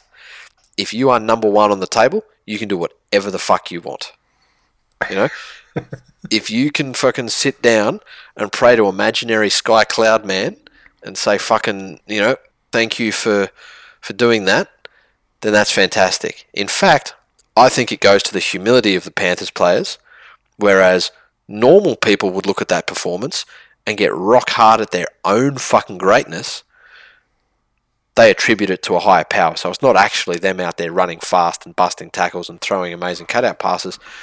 It's uh, it, it's all been predestined. So, you know, fucking in the name of the Father and the Son, uh, the Cleary goats. Oh, there you go. No, I'll work on that. It's not quite yet, but in the name Yeah, of the no, Father, and the Son. Yeah, I don't know. Um, yeah. Anyway, some someone someone send me the last part. Finish it off for me. Uh, Father, Shunt- son, the TikTok sloats. In the name of the Father and the Son and the TikTok sluts. That's nice. Uh, Shanta said John Bateman completely exposed as a humongous fraud, fake tough guy, and a fake nice guy. Are we sure he really has a daughter back in Wigan, or is he catfishing the Raiders? Oof, that is exactly right. Did, did you see fucking Big Villy's first try? He's looked back to see if they've called him for an obstruction Yeah. he stopped and turned around just to see if there were people blowing their whistle or or blowing up, because the fucking ease that we went through for our Yeah. first two was fucking all time. That was great. Uh, Biggest Tiger said the saddest part about all of this is that we won't have a meetup when the Panthers win the grand final. Well, you know what? If the Panthers win the grand final, I'll remind everyone of that every year for every fucking meetup. Don't you worry, I'll get my fucking money's worth. Uh, Nigel said, I hate to admit, but Cleary on a different level to everyone else at the moment. He certainly is. Uh, and Joel said, fuck it, for the sake of my multi, let's go, hashtag Geary of Cleary. I don't care how you get on board, just make sure you are. The Titans 30 defeat the North Queensland Cowboys 10 at Cbus. The uh, Titans 30 tries to uh, Don Proctor, a double to Brimson. Uh, Brian Kelly and Sammy also have tries. Fogarty 3 5 conversions. Um, Ash Taylor very kindly axed himself, I think, after his his attempt. The Cowboys 10 uh, tries to Feldt and O'Neill, and Feldt one of two conversions. How the, fuck general do you get a narrative- form line on these Cowboys? Well, it's, the, the, and it's also on the Titans as well. I mean, like, oh, firstly, I will say, Titans fans enjoy this moment. It appears that Holbrook is, you know, doing things there, and it's, it's you know, he stopped the whole chopping and changing that he was running with earlier in the season in terms it. of lineups. Uh, obviously, injuries and things like that probably settled down a touch as well, but um, it looks like you know something's kind of you know something might be changing there. But at the same time, I would also add these guys have broken your hearts consistently for years. Yep. So to quote the wolf, let's not start sucking each other's dicks just yet Yeah. because it's uh it's uh, they they're just as likely to turn around next week and get fucking smashed. Yeah. Uh, That's it. But if they can if they can generate performances like this, especially from the likes of Brimson, um, Ash Taylor, Proctor, Brian Kelly's been good probably all year, or at least the last couple of weeks. Um, Sammy, that's what Yep. you want. And I mean, and if those guys that I mentioned can carry that kind of form into next year, when you get a top up of uh, of the the big boys, then fuck, you know, it it could be good times on the you know definitely on the up on the horizon. Yeah, that's it. Exactly. Looking at that though, the the Cowboys had an absolute fucking shocker in the form of Morgan. Oh my god! Did you see like that? Who? Which fucking try was that? That it was the like it made Darius Boyd look like George Taufua. Peak, It peak it was- Taufua, not now Taufua. It was like yeah, like tackling Taufua, like when he actually makes it. Um, But I think is, it was I think it was Brimson's Aussie's second try. He fucking like yeah, yeah. Like he, he has been out to his knees the opposite time. direction. He, Well, I has mean, been out for a long time. Yeah, and I mean it was what it was a shoulder as well, so I can understand there might be some issues in terms of confidence in your, you know, putting your body on the line. Yeah, But, I mean, he was, but he was also kind of protected right out there on the right as well. But th- this is the thing. It, it's not an uncommon tactic to run at a half, e- especially one that's going to get himself heavily involved in defence. And Morgo is one of those halves generally. Um, but you, you can do that for 60 minutes out of a game, only for it to pay off once. Yep. And, and that's generally a fucking acceptable strategy. Man, you missed seven tackles, four errors. It, it was just an absolute horror night out for him. So it's it's it's out of character. Those, six, those seven tackles was that all in the first half? It was Uh, definitely six in the first half. I know that. Yeah, I, I don't I don't know the the split, um, but it, it was uncharacteristic, and you would assume that he he doesn't continue that on, uh, and you obviously can't blame a loss on one player. No, but when they scored like you know three or four tries through there in the first Yeah. half, Yeah, I mean it kind of put him out of reach. Yeah, well, you know, again, if if, if you know someone's struggling, Yeah, th- this is where the good teams adapt. You know, like you said, and and and the cover gets better. So, uh, Justin said, "Fucking Cowboys! Just when I thought my morale couldn't get any lower, time to draw a warm bath and drag in the hairdryer. Oof, you know, it's never that bad. At least you're not a Tigers fan." Uh, Hammers, in a very fucking serious post, you fucking polymer merchant. Uh, to end up winning 30 to 10 was a bit disappointing, to be honest. But all in all, that was a great game of footy by the lads. Ash played great and very unlucky to not score. Proctor played arguably his best game in Titans colours. Mo was Mo, Sammy, Don, Copley, and BK solid. AJ getting better by the game. Goal kicking was terrible and still can't figure out why Mo doesn't play more minutes. First half shows what you get. Uh, sorry, shows you what this team is capable of and gives a glimpse of what 2021 can be. If they play the majority of next year like that first half, top eight isn't out of the question. Holbrook can coach. He's got these guys playing a style of footy I never thought possible by this club. Take Hipgrave, Peachey, Wallace out, add Fifita, Tino, and Herman, and oh boy, this team looks good. You fucking beat the Cowboys. where Michael look, no, Morgan. like, I, I don't want to begrudge him the enjoyment of a great performance and a dominant win. This is a fan base that hasn't had a lot to cheer. You know, they, they haven't had many of these in their entire history, let alone you know recent history. I mean, Yeah, they also support the over- anti-vax movement. Whereas my, Well, my yeah. club removes anti vaxxers, the Titans happily fucking take them. So I think that. Well, I mean, no, no. Even Oh. he's, still being unfair there as well. I mean, they are they are punting Brycey and and uh, and Brian you know what? the They middle. are. They are. They are. When it, when it's done, come back to me. Until then, I refuse to give any extra credit to a team that supports children getting fucking polio. So, yeah, good luck. You take that as a solid win. It was fucking Michael Morgan having a Barry. That's what it was. Um, Troy said once again and still, fuck rugby league. Lucky Captain Morgan was back. Hmm. There we are. Captain Morgan. He drank a bottle of Captain Morgan. um, the Eels 14 defeated the Sharks 12 at uh, Netstrata Jubilee. Uh, the Eels 14 came through tries to Dylan Brown and Kane Evans. Moses two conversions and a penalty goal. The Sharks tries to Ramien and Mulitalo with a double. And Johnson tellingly missed all three attempts at conversion. Yeah, tough. Look, the you know to to roll out the cliche, the wet weather was the great equaliser. And for the majority of this game, I, I thought the Sharks handled it, you know, maybe a little bit better. Yeah, and I mean they certainly Parramatta. certainly came, like uh, the the back end of the game. It felt like that they were they were coming on strong, and it was almost it felt inevitable that they would you know break through and get the win. Yeah, that's it. But wow, I mean talking about the weather being the great equaliser, though. I mean, I don't think necessarily that this game would have gone the same way had it been a dry track. I think the Eels would have had too much Yeah. for them, Yeah, and this was a great opportunity for the Sharks that they just failed to capitalise on. Ultimately, that's it. They're missing leadership. You know, and, and it's a similar problem to to what was affecting the Broncos. Again, you know, the Broncos have now got so many fucking problems, but just last year, that lack of leadership and lack of direction was very obvious in, in the Broncos. And that's a lot of what I see in Cronulla because they're not lacking talent. They've got fucking strike out wide.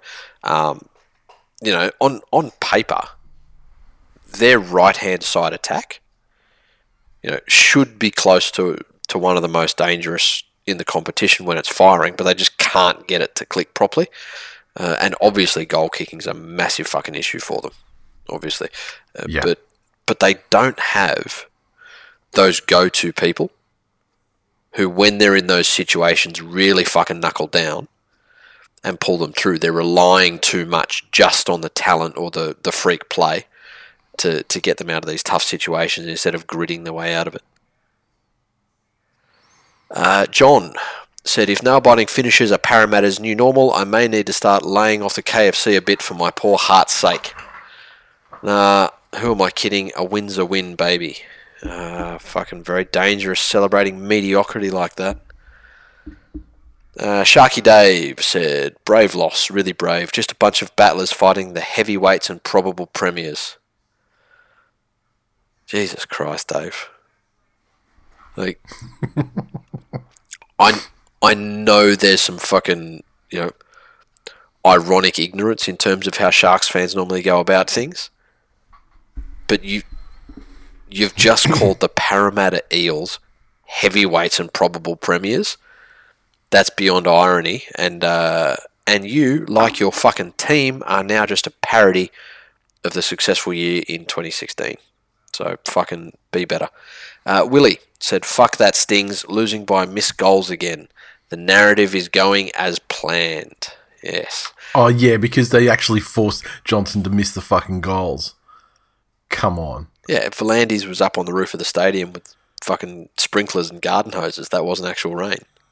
Yeah, yeah. Uh, Andrew said, stupid brain snaps from Paris. Still can't believe we have been escaping with wins. They've been finding ways to do it. They're not pretty. Uh, Mitch said, Cronulla, the premier entertainers of the NRL, kicking 40 20s, helping show scrums are still relevant, and bringing some much needed razzle dazzle, scoring as many tries as possible while still following the predetermined result. The Sharks are the rock in a comp with a top four full of stone colds. So I don't understand what any of that fucking means. Did you finish it? They're the Rock in the Stone. Oh, they're talking about wrestling. They're talking about the Rock and Stone Cold. Ugh, fucking hell. It, yeah, exactly. I wasn't paying attention. I didn't. I the didn't, fucking didn't- Venn diagram of wrestling fans and shut. Of course. Why does that not fucking surprise me? Jesus fucking Christ. Uh, and probably tweeted around. Aaron Marr said both teams have honoured the memory of Johnny Mannah by playing like cancer. fucking ouch. Coming from a Tigers fan.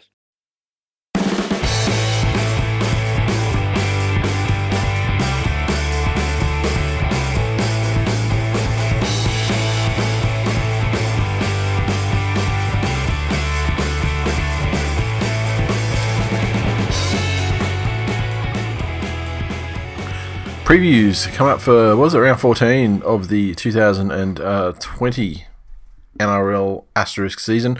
The Thursday game, the Roosters take on the Storm at the SCG. Uh, Josh Morris is back in the centre. Uh, Aubusson goes to second row. Nat Butcher to the bench, and Max Bailey drops to reserves.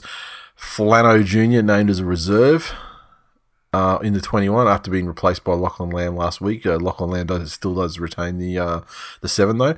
The Storm Papenhuyzen um, is back at fullback. Finucane back in lock. Ryley Jacks comes into 5'8", replacing the injured Cameron Munster. Is a massive blow for the Storm, especially a big game like that. Um, uh, Tino Fa'asuamaleaui and Nicho Hynes drop to the bench, and Chris Lewis back to reserves. Brenko Lee is named in 21 as a chance of return from injury as well.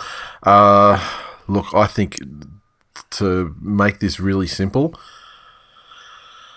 I think the loss of the loss of uh, Cameron Munster is a much. I mean, like the Roosters, the Roosters have their issues, but I think the loss of Munster just as the Storm were kind of getting their mojo back in terms of uh, attack, or when getting their mojo back so much so that they were like, yeah, let's rest fucking Papenhuyzen last week for a game against the Doggies. Yeah. You know? Um, yeah, yeah. I think that the, the, the loss of Munster throws a, a spanner in that kind of uh, progression that they were sort of building on. Yep. And, you know, in addition, you know, when you add that to the fact that Cam Smith's not there either, uh, I think, you know, Cam Smith being there when none of the other big whatever's in the spine over the, over the last decade were there, they, he still kind of, you know, was enough to steady the ship. Uh, Brandon Smith is not that guy. Yeah. Great, great player. No, he's not. But n- not anything like that. And so, without Munster being the dominant guy there, I'm not sure if uh, if Jahrome Hughes is the guy that can steer the ship as, as soundly coming up against the Roosters. Look, against against any other side, Oh, you, you- give him a better than average, yeah, you'd be forgiven. f- That's it for saying here that okay, so the Storm systems are going to get them home. yep, You know, th- there's going to be en- enough there in the bank for just plays to run in different situations. Um, I, I really think that that Morris coming back in is such a huge inclusion for the Roosters. Uh, and and Lachlan Lam will continue the form he showed last week. Had a very very good game and what a situation for, for the Roosters to be in. You know, you you had such a promising Yep. young seven in Flano Junior that had, that had had a relatively good season. Yep. I'd thought up until that point, uh, and then taking him out and giving Lachlan Lam some game time forces him to want to improve and, and get better, but then also pushes Lam to retain the spot that you've given him. So. So it's a, a very good situation for them to be in. but I'm going to tip the the Roosters as well. this one. Um, the Warriors take on Penrith Panthers in the pub slot game. Hetherington is funny. Like Hetherington wasn't going to play anyway, but it's out because of suspension. Uh, so he's replaced by Lachlan Burr. Uh, Isaiah Papali fills the bench spot. Uh, the Panthers, no changes, although Dylan Edwards is named in 19, and uh, so I guess he's possible to come back. Uh, Yep. look, the, the Warriors have no fucking chance of winning this game. They're going to get smashed. Um, it's just going to be a for and against exercise for, for the Panthers. Like, there's there's really no discussion Yep. required. I don't think it's going to be ugly, extremely ugly. And uh, look, the Warriors have hung on longer than I expected them to this season, in and out of some terrible performances, but they've had some good ones as well. But now, like every Yeah. week, it's just more bad news. Like you know, they get they you know players want to go home because they're homesick. You know, I, I get that they do that. They're some of their best players in their side. They want to go home. Then they get a new coach named. It's not the it's the, coach that Yep. the, the coach that's been caretakering for them. He wants to piss off, um, you know, for personal reasons. So who they sign? Yeah, Yeah, valid very, very personal valid reasons, personal why reasons, and um, and it's who they sign. Maybe the worst, most garbage coach that was on the touted list of potentials. Um, yes, that's it. So you know these players, you know, players talk to each other as well. I mean, if those players turned on Brownie at the end of his reign at the Knights, I'm sure they fucking know. I'm sure there's Yeah. people they know in common that have got plenty to say about what went on there. Yeah, through the back channels. Yeah, exactly. Um, yeah, Exactly, so yeah, long story short, the Panthers win this one and uh, and extremely easily. Yeah, look, you, you can't can't go into any game complacent, and that Well, that's the us, to- us as people who watch the games can go as compla- can- be complacent, and uh, and and, and, Correct. and rightfully so. And even if the Panthers were complacent, they still could be complacent for twenty minutes, unless Yes, both true. of their starting props get injured and all this other shit happens goes wrong. But I don't think it's going to happen. You know, yeah, don't you fucking put that evil on me, Ricky Bobby. uh, we have a, a masculine son. He's taken from you. Uh, the Eels take on the Dragons in the late game on Friday. Uh, the Eels, uh, Matterson's back from a concussion layoff. Uh, Niukore gets benched. Andrew Davey back to the reserves. Um, which is a shame because I mean Andrew Davey, he's not the best player in the world. I mean, he's he's a, he's a step he's a step or two above plotter level, I would say. But it's a great story that he managed to, you know, like at, a, Yes. such, a, at, a, such a late hour, managed to force his way back into a side that is one of like the front runners of the of the league. So uh, good on him, and I hope he gets back into 17 soon. The Dragons Corey Norman back into 17, as you alluded to at the start of the show. Ben Hunt back to hooker, McInnes the lock, which is actually probably their best positions in the form lately. Jackson Yes. Ford is suspended. Uh, Fui Maino is back in the starting 13. Uh, Tariq Sims through injury again. And uh, Merrin is also out. Jacob Host, Korbin Sims to the bench. And Tristan Taylor in 14. Can't go past Parramatta here. You know, at, at some stage, they need to Yeah. come good again. You know, the the comments that everyone's been making in, in the tweets and comments were, were spot on. They've been jagging wins and they haven't Mm-hmm. Yep. been pretty. And, and better teams should probably have put them away. But I'm I'm marking this week as as when Parramatta get themselves somewhat back on track in terms of playing to the level that they were at uh, early after the The resumption. Sharks take on the Titans at uh, Netstrata at Jubilee. Uh, Wilton drops off the bench, replaced by Jack Williams. Toby Rudolf is in the 13. Um, Titans, no changes to the successful lineup from last week. My instant instinct here is to Mine pick the too. Sharks. And that is because the Titans, they've, done nothing to earn my trust. There was a great performance last week. And Michael Morgan doesn't play Yeah, for it was, it was a great performance last week. As I said, enjoy the shit out of a Titans fan. You've, it's been a long time coming. You deserve it. But now's the time for consolidation, and Brimson needs to be as Yes. untouchable this week, and Brian Kelly needs to be as strong as he was, like you know, this week. Uh, you need Ash Taylor and Yeah, Jamal that- Foggich. They have to they have to back up and do it again because you know, Yeah. you know Ash Taylor gets his million dollar contract from you know a handful of games, but no, you've got to do it for an entire season, man. I mean, this is a sort of game. It tests the metal of like you know Mo Mo Fotuaika. He's got to come up against some you know Yeah. some decent name brand props. And Aaron, Aaron Woods. and Aaron Woods. so yeah, no, I'm gonna uh, I'm gonna back the Sharks this one. Um, same. Uh, the Cowboys take on the Rabbitohs up there at uh, the abattoir. Uh, Drinkwater returns to fullback. Uh, Fido moves to the wing. Justin O'Neill's out. as Asiata comes in to replace Tom Gilbert on the interchange. The Rabbitohs. Jaydn Su'A is back from suspension, so he pushes Liam Knight to the bench, and Jack Johns is uh, out of the 17 um, as a result. Look, will the Cowboys be as bad as they were last week? Probably not. Will Michael Morgan be as bad? As, Like probably not.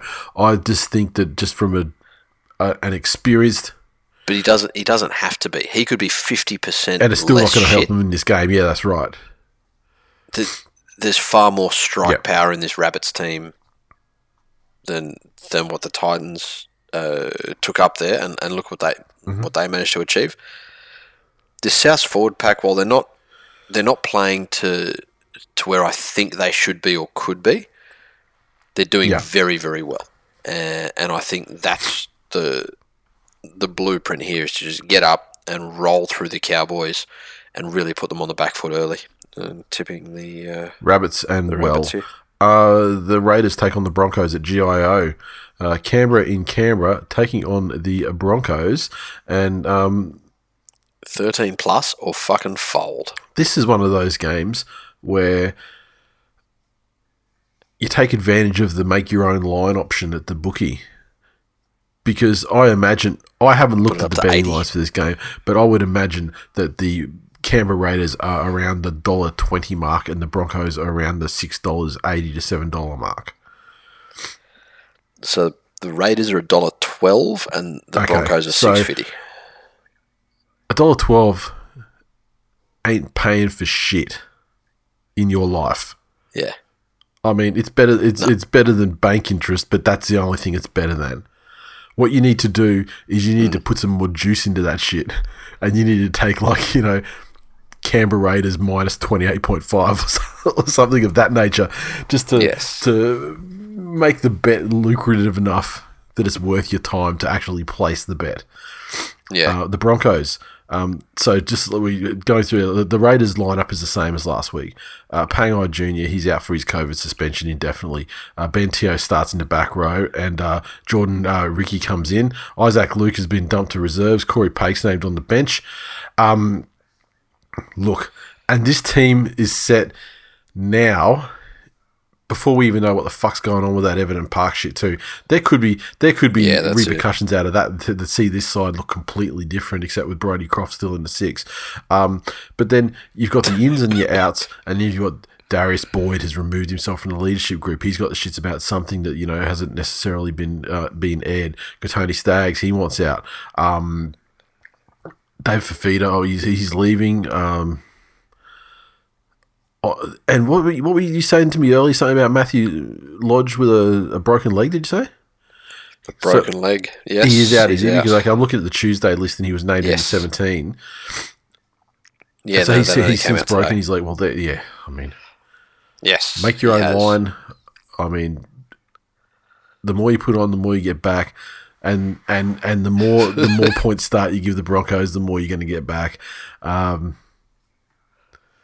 bet bet with your head, not over it. Uh, look, if you've got the balls to go like thirty eight point five, you may be rewarded richly. Oof. That's all I'm saying. and uh, what do we got here? The uh, Newcastle Knights take on the mighty Manly Seagulls and McDonald Jones. Um, Daniel Saifiti uh, replaces Jacob Saifiti, uh, who drops to the bench. Brodie Jones to the reserves. Manly. Okay, so Parker returns. Um, Fonua Blake is replaced by Paseka. Curtis Siren and Joel Thompson return. Um, Guacamole's in the on the reserve bench, which is good to see. Um, and Morgan Ball out of the 17, which is great to see. Um, I'm not a massive fan of this lineup. Let's wait and see what happens. I mean, we got the first cut comes in what tomorrow, and then uh, we'll see an hour before the game. But uh, I would very much like to see Tevita Funa in the in the number two or in the, on the left wing in this game. Um, that's really the only change that needs to be made to a side if you want to just like focus on defense. If things continue the way they're going, though, um, there won't be any credit for this, of course, but uh, but but Kalyn Ponga could have a huge game because the, his side of the field is where he where he uh, loafs around and uh, doesn't go looking for action is the side of the field where you know George Taufua lives. So he won't have to do he won't have to Yes. do very much at all to look very good on the highlight reels. Um, yeah, okay. I've officially got no faith in in uh, that situation, and and yeah, Brad Parker, who fucking knows? Corey, I mean, Corey Waddell will probably end up playing fucking centre over there because Brad Parker will invent another new and creative way to get himself knocked out.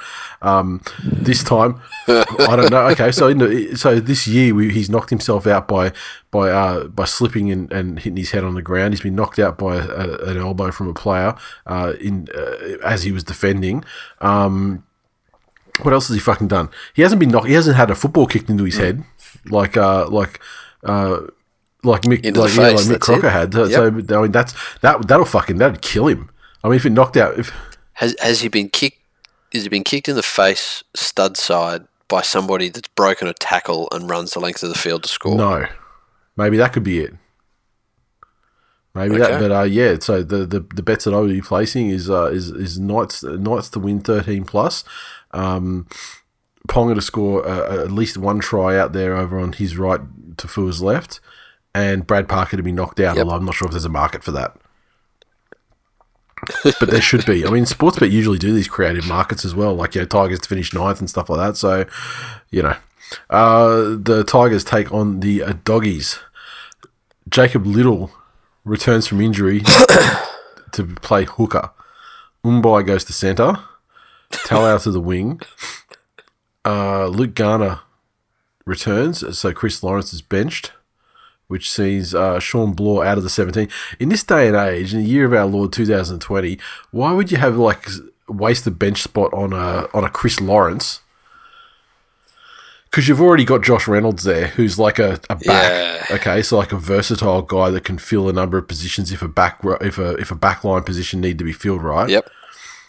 So why would you have Chris Lawrence there, who was a great center and like a mediocre back rower with you know no speed anymore, and then you've got this fucking kid whose whose story you fucking loved when he was running up against Nathan Brown the other week.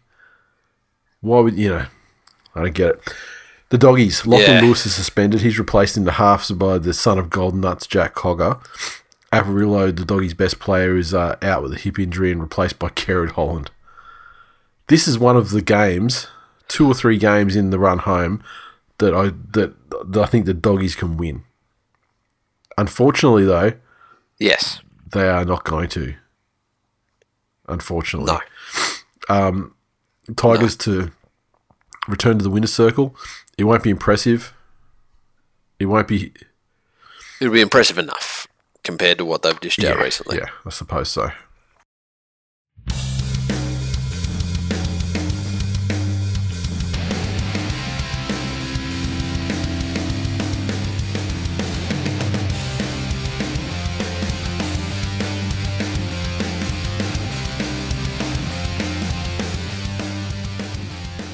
Righto, mailbag. Uh, what do we got here? Zach, simply stated, Brisbane Broncos are fucked. Where, where'd you get? Where did you get that idea from? Really? Uh, yes, of course. Um, uh, Chris said, "Have the Broncos lost their have they, have they lost their broom, or is there no more room under the rug?" Yeah. They uh, really have. They really have lost the broom, haven't they? well, you know, it, it's not a fucking secret what Wayne Bennett did before he was a professional football coach. Hmm. You know, he, he was in the police force uh-huh. and was in there long enough to to make some decent friendships. And you know, as time goes on, some of those people rise in, in responsibility and power. And certain things were, were able to be kept private or, or never released, uh, etc. And and as the game, I guess, professionalizes, these are the, some of the things that you lose. You you lose the, the handshakes and the, the mates rates at places and things like that. So, yeah, it was always going to happen. Yeah, yeah. Um, Sam had story time with Siebes. Cool. Well, given how given how litigious he is, I mean, you know, I don't think you know we could uh, we could really do story time with Siebes until it's been publicly reported. But uh, I mean, I did I did speak to him earlier, and he did and he did say to me that um that uh, no comment on that. It's uh toes toes before toes before hose. um, Toto. No time for an ep this week. Move along. Nothing going on. Pretty boring week. I, I wish. I wish. Um, what have we got here? Uh, skipping through some of these. Some of these are visual. I love. Yeah, thanks for the memes, guys. Fucking tr- yeah, doesn't translate to an audio medium though. Um, Cruzy, with Ben Ikin submitting his interest to be the new Bronco CEO, do you think he can muster up the old thoroughbreds gang once again? Um, I think so, because in speaking to a couple, uh, the what what's caused them to no longer have the involvement is the the current board or the, the, the current coaching staff. And w- without wanting to go in on the Broncos for unnecessary things, that may very well have been an attempt to, to clean things up or to to really remove themselves from being beholden to a, Yeah. a group of of silent fucking string pullers, which is essentially Yeah. what what they became. Yeah. Um, it uh, the the minute they're allowed to, they will be right back in there because, like anybody else, they love their club. Uh, the only difference is these people have the means and shit tons of disposable income to go and directly affect things at their club. and they don't want to prop up the the, the current coaching Yeah, administration. that's it. Uh, Trent said, so assuming Seibold is gone, is the Broncos the most attractive coaching job? Surely they can't get any worse. Or is the place a disaster to avoid for any prospective coach? I th- I think that any coach would uh, go to, as an organisation, I still feel like um, they're extremely strong and it's extremely attractive with the still a one team town, etc., etc. And I think that Seibold's mostly just the problem in his current administration. And I think if you cleared the, cleared Seibold and all Seibold people out, got some of those big value contracts off the books, it's you know it's probably as attractive as ever. Yes, though to me that's the issue. The the issue if if I'm looking at that place to go as a coach, the giant fucking red flag to me is the inability of that board to admit that they fucked up. Hmm. And the fact that the contracts that a bunch of those players are on are not commensurate with what they're producing on the field. And like any time that happens, the coach is a scapegoat. And I'm not saying in, in this instance that Siebes is, is blameless. Obviously, shares a great fucking percentage of the the cause here. But until those contracts are fixed, and until there is money to go to market to actually, you know, get players through in key positions that they need, quality players, then I really do think that the Broncos are a poison chalice because of the expectations and the history that come with coaching in that club. Yeah, I think I think that the if it ever came to the position where they're swapping coaches, I think there's like a lot of those changes would just happen because they would, and changes at the board level as well. Yeah, but okay, so you get rid of Siebes, it doesn't mean you get rid of Milford. You've still got Jack No.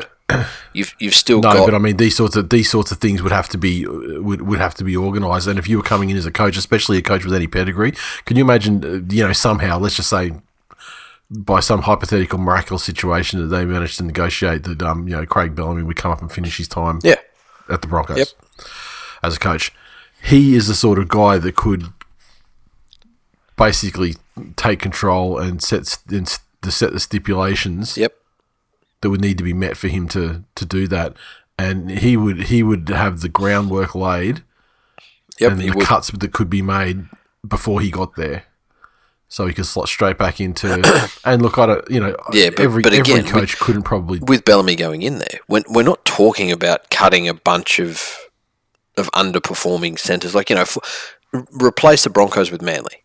You know, a coach goes in hmm. there, and they, you know, they need to get rid of George, they need to get rid of a couple of plotters, and they need to shore up a bit of depth. Hmm. That's doable.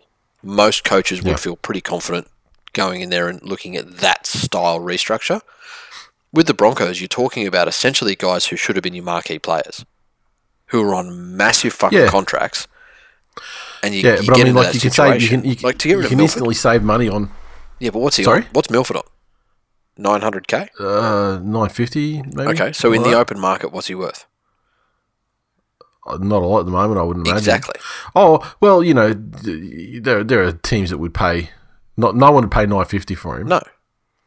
But um, but this is this is what we've been saying on you know when we're talking about like the the member shows and stuff like that, talking about rebuilding teams like the Dragons. Yeah. It's the same principle though. You need to get the what you need to do is you need to get the get them offloaded now where there's a potential buyer in the marketplace, and that buyer is Trent Barrett at the Dogs. Yeah.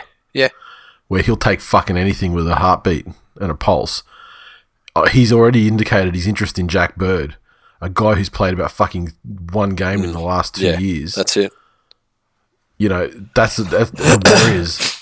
They're also, you know, Yeah, but but again, you know, Trent it's, Barrett it's can't take your whole necessarily it's squad. not it's not necessarily a seller's market at the moment, but there are still buyers for fucking. there are still dumbass fucking buyers out there. That's it. Then um, but uh, yeah, because they've got they've got a, a bunch of like good players that have only played a handful of games, Mm-hmm. but the, the the biggest problem is just that you know the Brisbane. If they were to get a spoon this year, it might actually even make it easier for an incoming coach because it can't get worse than that. Yeah, true. So so if they if they have a bad season Mm. with young kids but build and maybe finish like twelfth, that's still better than sixteenth. And then you know you've got a lot of money freed up because you've offloaded these other guys. Then so then over the next two years you can get in you know some marquee guys But in again, good positions that are still, actually still worth it. ignoring the point though. Like I, I get that in your hypothetical, everything's rosy because you've offloaded these players. My Mm-hmm. question to you is, who takes them? Now, yeah, the the joke answer is Trent I'm saying. Barrett, but Trent Barrett's not going to take No, Anthony. the Warriors, the, War, the The Warriors aren't going to take and the Dogs. Milford. Oh, they, they would take they would take Anthony Milford. They, they've, they've the Warriors have also cleared up some money too. Okay, so so let's say the Warriors take Milford for six hundred k. Mm-hmm. Yep. Right. What what half are you buying for three hundred? Well, sorry for you know for for six hundred. I don't know. But I'm sure you could. um, Well, for start for starters, you've got Dearden. I mean, Mil- Milford, you've been playing him like fullback and shit too. So, Mm. let so let's not let's not let's not mistake him for being an indispensable fucking half or something that you know that is leaving this massive cavern. All he's le- all he's leaving is a, f- a fucking warm body. And and again, I, I just don't I don't think that board accepts a year of spoon to twelfth. Yeah, but yes, you know what? Beggars can't be fucking choo- choosers as well. I mean, As long as they know They they're need to- beggars. yeah, well, yeah, that's that's right. I mean, you know, they're gonna fucking know in the next couple of weeks. Yeah. Why are we talking about the fucking Broncos so much? Fuck them. because we've got a lot of listeners who are Broncos fans How? because because because the former co-host was a Broncos fan. Yeah, true. He was. Fucking like you know he was a closeted Broncos fan. I mean, yeah, he made out like he was a Tigers fan, but he's a Broncos fan. Make no mistake about it. Um, where are we? Okay, there are so many of these comments, you motherfuckers, that I I cannot read. because it's made it's you're basically talking about the talking about all the, the, the SMSs and things that have you know gone around with all that bullshit. Um, Tristan said, uh, "I don't want this Broncos ride to end." Which coach is credible enough to get the job, but incompetent enough to make things even worse? And how will that play out? I don't think that there's necessarily someone out there that's credible but makes it even worse. But I also don't think that Kevy Walters is that great No. And he would be something someone the Broncos fan base would love to death. Yes. But I don't think he would necessarily improve things that quickly. you know Every what? coaching job he's I- had, I don't have- pretty. I, I don't have enough hate to wish that job on Kevy Walters. Yeah, but I mean, what's he done for you? What's he done for me lately? Nothing, but he just seems he seems too much like a dumb cunt nice guy Yeah, to have to have that happen to him. It's uh yeah. yeah, but I mean, like, like you know, like Forrest Gump still fucked that dirty bitch with AIDS, didn't he? yeah, true. I mean, Yeah, true. and I mean, he seemed like a he seemed a nice enough guy too. Yeah, met Elvis. Good on him. Okay, Forrest Walters, point taken. next Broncos coach, Forrest Walters. Oh Walters. god. Um. Uh, where are we here? Um, no, I'm not. I'm not. No, Phil, I'm not doing that one either. Holy shit! I didn't realize how many of these fucking comments were. Uh, oh, Shane said with Nathan Cleary busting out the dreaded X factor to describe a teammate during the pre-match interview. I'm curious to hear stepdad's thoughts on the matter. Sitting first on the ladder, do what he want. Oh, geez, you've fucking sold out all your principles for that hashtag. Fuck no. All of them. Hashtag Um, Eerie of Cleary. Uh, Hammers said, "How many more games do the Titans have to win for Holbrook to knock Ivan off as coach of the year?" Oh, I don't know. I'm not saying I'm not saying Ivan's coach of the year, but if Holbrook wants to get it, the Titans have to win at least another 40 games this season. well, no. The, At least. all, all that needs to happen is that Michael Morgan needs to go and play for all of the other sides that the Titans play, a la Blake Green fucking the Tigers. yeah, then maybe. You know, yeah. Uh, Jason, how litigious is Seibold, and will this episode be basically just one long beep? Nope. we are we are great. he is allegedly through the- very litigious. yeah. Well, no, he's. I don't have to allege he's litigious. He's extremely litigious. Yeah. If he, if he, in fact, follows up on his very strongly worded threats um, to the internet in general, Yeah. A bit like that, like Jay and Silent Bob. I mean, like Seibold just starts going around to people's houses and just fucking uh, knocking on the doors and punching people. It, it's kind of like, you know, have you, have you heard that story of, was it Nero who had, uh, you know, had, had his army go to the shore and whip the sea? Like, because it, oh, okay. a, a storm came up and like they were trying to build a bridge to cross something and the storm or something, a tide or whatever came up and fucked his bridge up. So he literally had his soldiers go in there with whips and swords and beat the sea up. sea, Seibold just, hey, internet, internet. Harvard, Harvard is uh, as an institution has been around a lot longer than I thought. Yeah. Um, what did he say? I, I didn't read the actual strongly worded Oh threat. I, uh, the oh he was, he was talking like jail time and all this sort of shit. Hang on a minute. Let me. Uh, Oh, what has he gone? The maximum penalty for the uh, you will be prosecuted. Anthony Seibold's lawyer has issued a blunt warning to those disseminating vile rumours about his private life, declaring the Brisbane coach wants to see it right through to the end to make sure people are prosecuted for it. Seibold has engaged Howden Saggers lawyers to take action against people posting or disseminating false rumours which have gone viral. The firm's first act will be to shut down a fake Facebook account in Seibold's name that sprung up overnight and has already had several thousand followers. I didn't see that.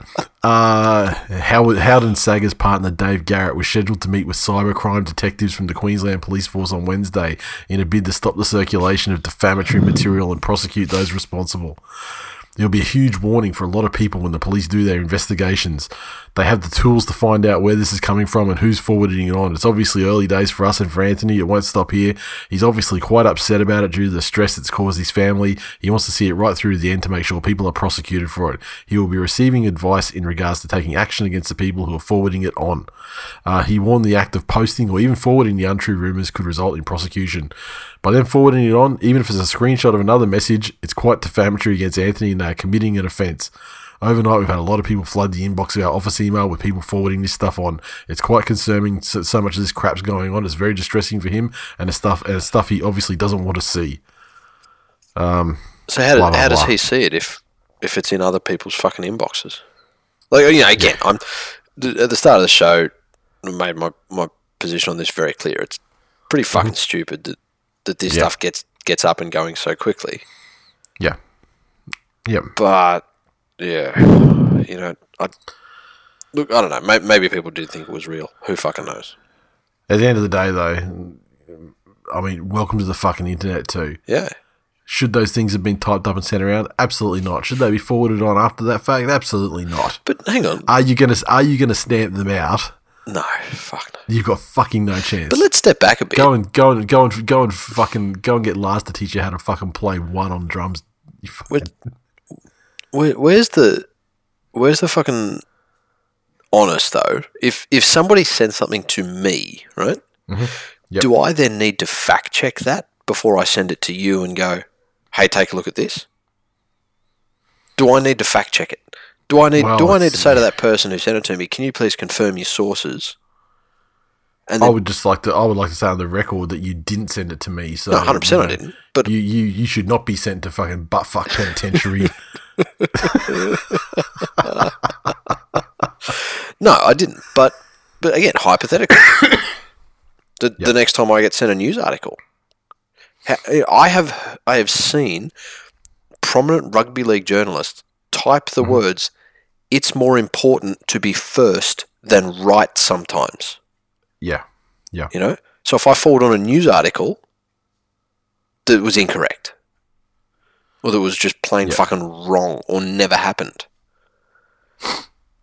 you know, in, interesting, interesting fucking point here. Obviously, you know, don't go circulating dumb shit you know isn't true, but yeah. you know, Look, see, I wish him. all- I, I wish him all his be- all the best in his uh, crusade to get them taken off the internet. because uh, it, it seems now that he has a uh, you know theoretically tiny e peen. Mm-hmm. He's just trying to fucking TikTok dance with. And the the example I use of a screenshot, you know, someone does a, even if it's a screenshot. Let me tell you, there's no EXIF data on a screenshot that implicates the person That took it. that the screenshot was taken of. yeah, You might get the person that took the screenshot and forwarded that on, Mm. but the second he takes it, someone takes a screenshot of that, yeah, fucking forget about yeah. it. Uh, learn learn how the internet works. Um, Mezzi said, "Have you ever seen a season unravel like the Broncos? The Sharks have had some spectacular ones, but this Broncos one is incredible."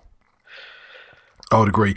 Even if this were like the the West Magpies of the late '90s or the Sharks in 2014, like it would be still it's still Yeah. overly spectacular Yeah. because there's been so much stuff. Then when you add that to the fact that it's actually like the proud blah blah Brisbane Broncos, then that just puts it like that just puts a multiplier on it Yeah, that's it.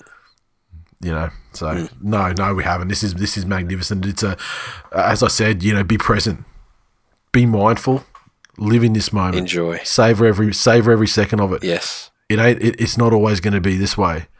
In fact, I dare say it's probably going to be rare for it to be this way. Yes. So you need to. So you need to recognize the. You need. You need to recognize the the sheer luck. And when you were talking about genetic lotteries earlier on in the episode, I mean, you, this is another genetic genetic lottery win that you were born at a time where you could grow up, discover the sport of rugby league, fall in love with the sport of rugby league, have a team to follow that's not Broncos, go through, realize what cunts they are, and then live in 2020 That is correct. to watch this spectacular flame out. That is correct. Okay, uh, Clevo, with the sponsorship of Manscaped, can I request the winner of the tipping and super coach, or even the winners at the Twillies, receive a Ziploc bag full of carefully cultivated and curated pubic hair of Jay and Nate from now until November?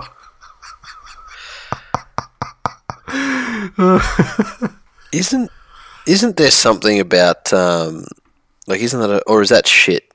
Like that's it's like sending a biohazard or something. Like it's actually illegal if you do it. Ah, okay. I don't know. What do hairdressers have to do with the stuff they sweep up? Do they have to handle it in a certain way? It's got to go in the bin, or I, what, I get know- all of mine burnt because I'm scared of voodoo.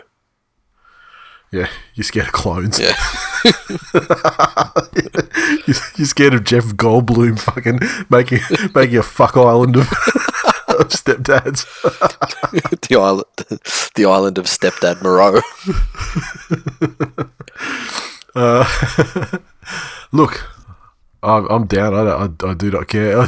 Danny replied to that and said you can make a chia pet. Oof. Well, maybe that's it. Maybe maybe we'll take a uh, we, we'll, we'll we'll select a, a Funko Pop and make like a flocked version. make it like a Chewbacca pop. We'll start off with like what's a normal person one, like a Han Solo, and turn him into Chewbacca. Um, yeah, uh, John, finally. If the Broncos endangered the future of the season by going out to a pub and having players risk catching COVID, could V'landys be within his right to strip points from the club on top of a fine for bringing the game into disrepute, or would that be too harsh an option, do you believe?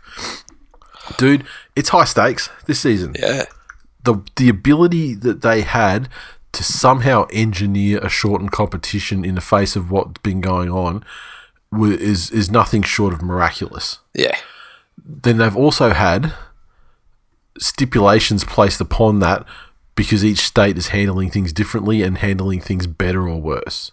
The, the interesting thing here going forward, and I think this is why V'landys will not let the season go, is because he's essentially gone so far as to where he can promise guaranteed payments for players moving forward. Yep. That was one of their big sticking points. If the Broncos tank the season, then this season's broadcast payment's gone.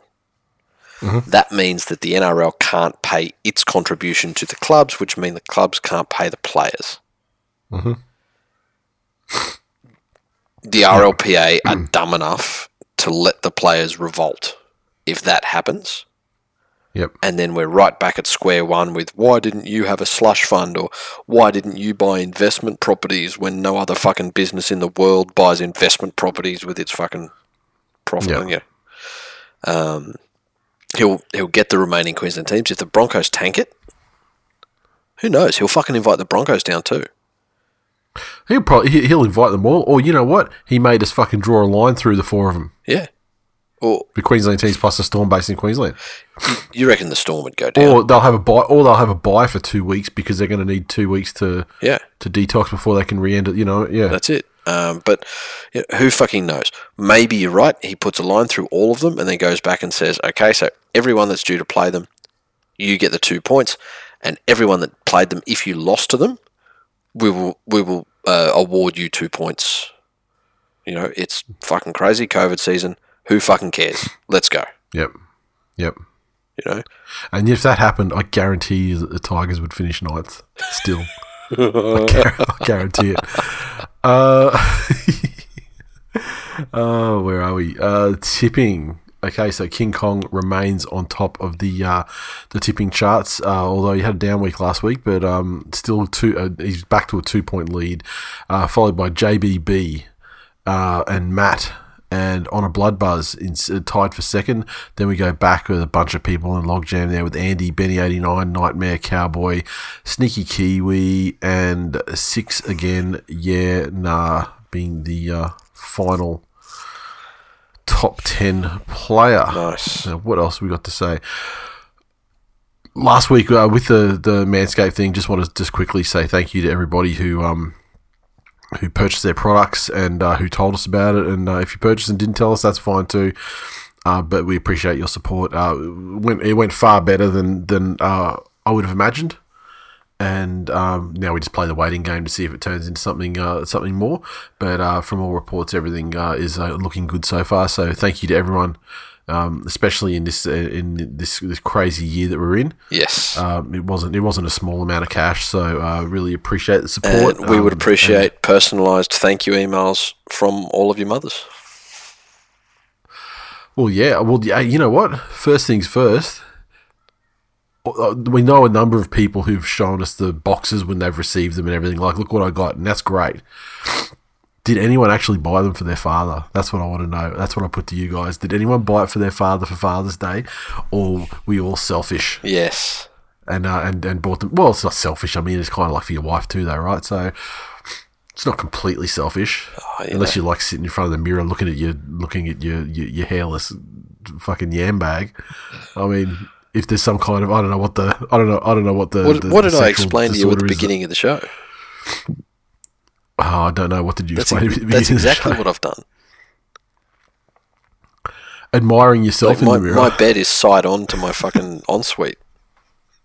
I've, I've gone full fucking dolphin style and I pretend I'm at the fucking 2024 Olympics.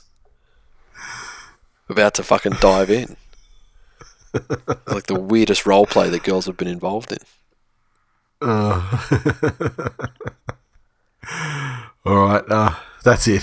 On that note, that's it for episode 363. Thanks for listening, everyone. As always, you can interact with us on Twitter, so follow at TWI League. Uh, Facebook community lives at Twill Nation, hashtag Twill Nation. Uh, get in there. The direct link is facebook.com forward slash groups forward slash Twill Nation. And we're also on facebook.com forward slash This Week in League. So make sure you hit the, uh, the like button, share the posts, and all that sort of shit. Help us spread the word.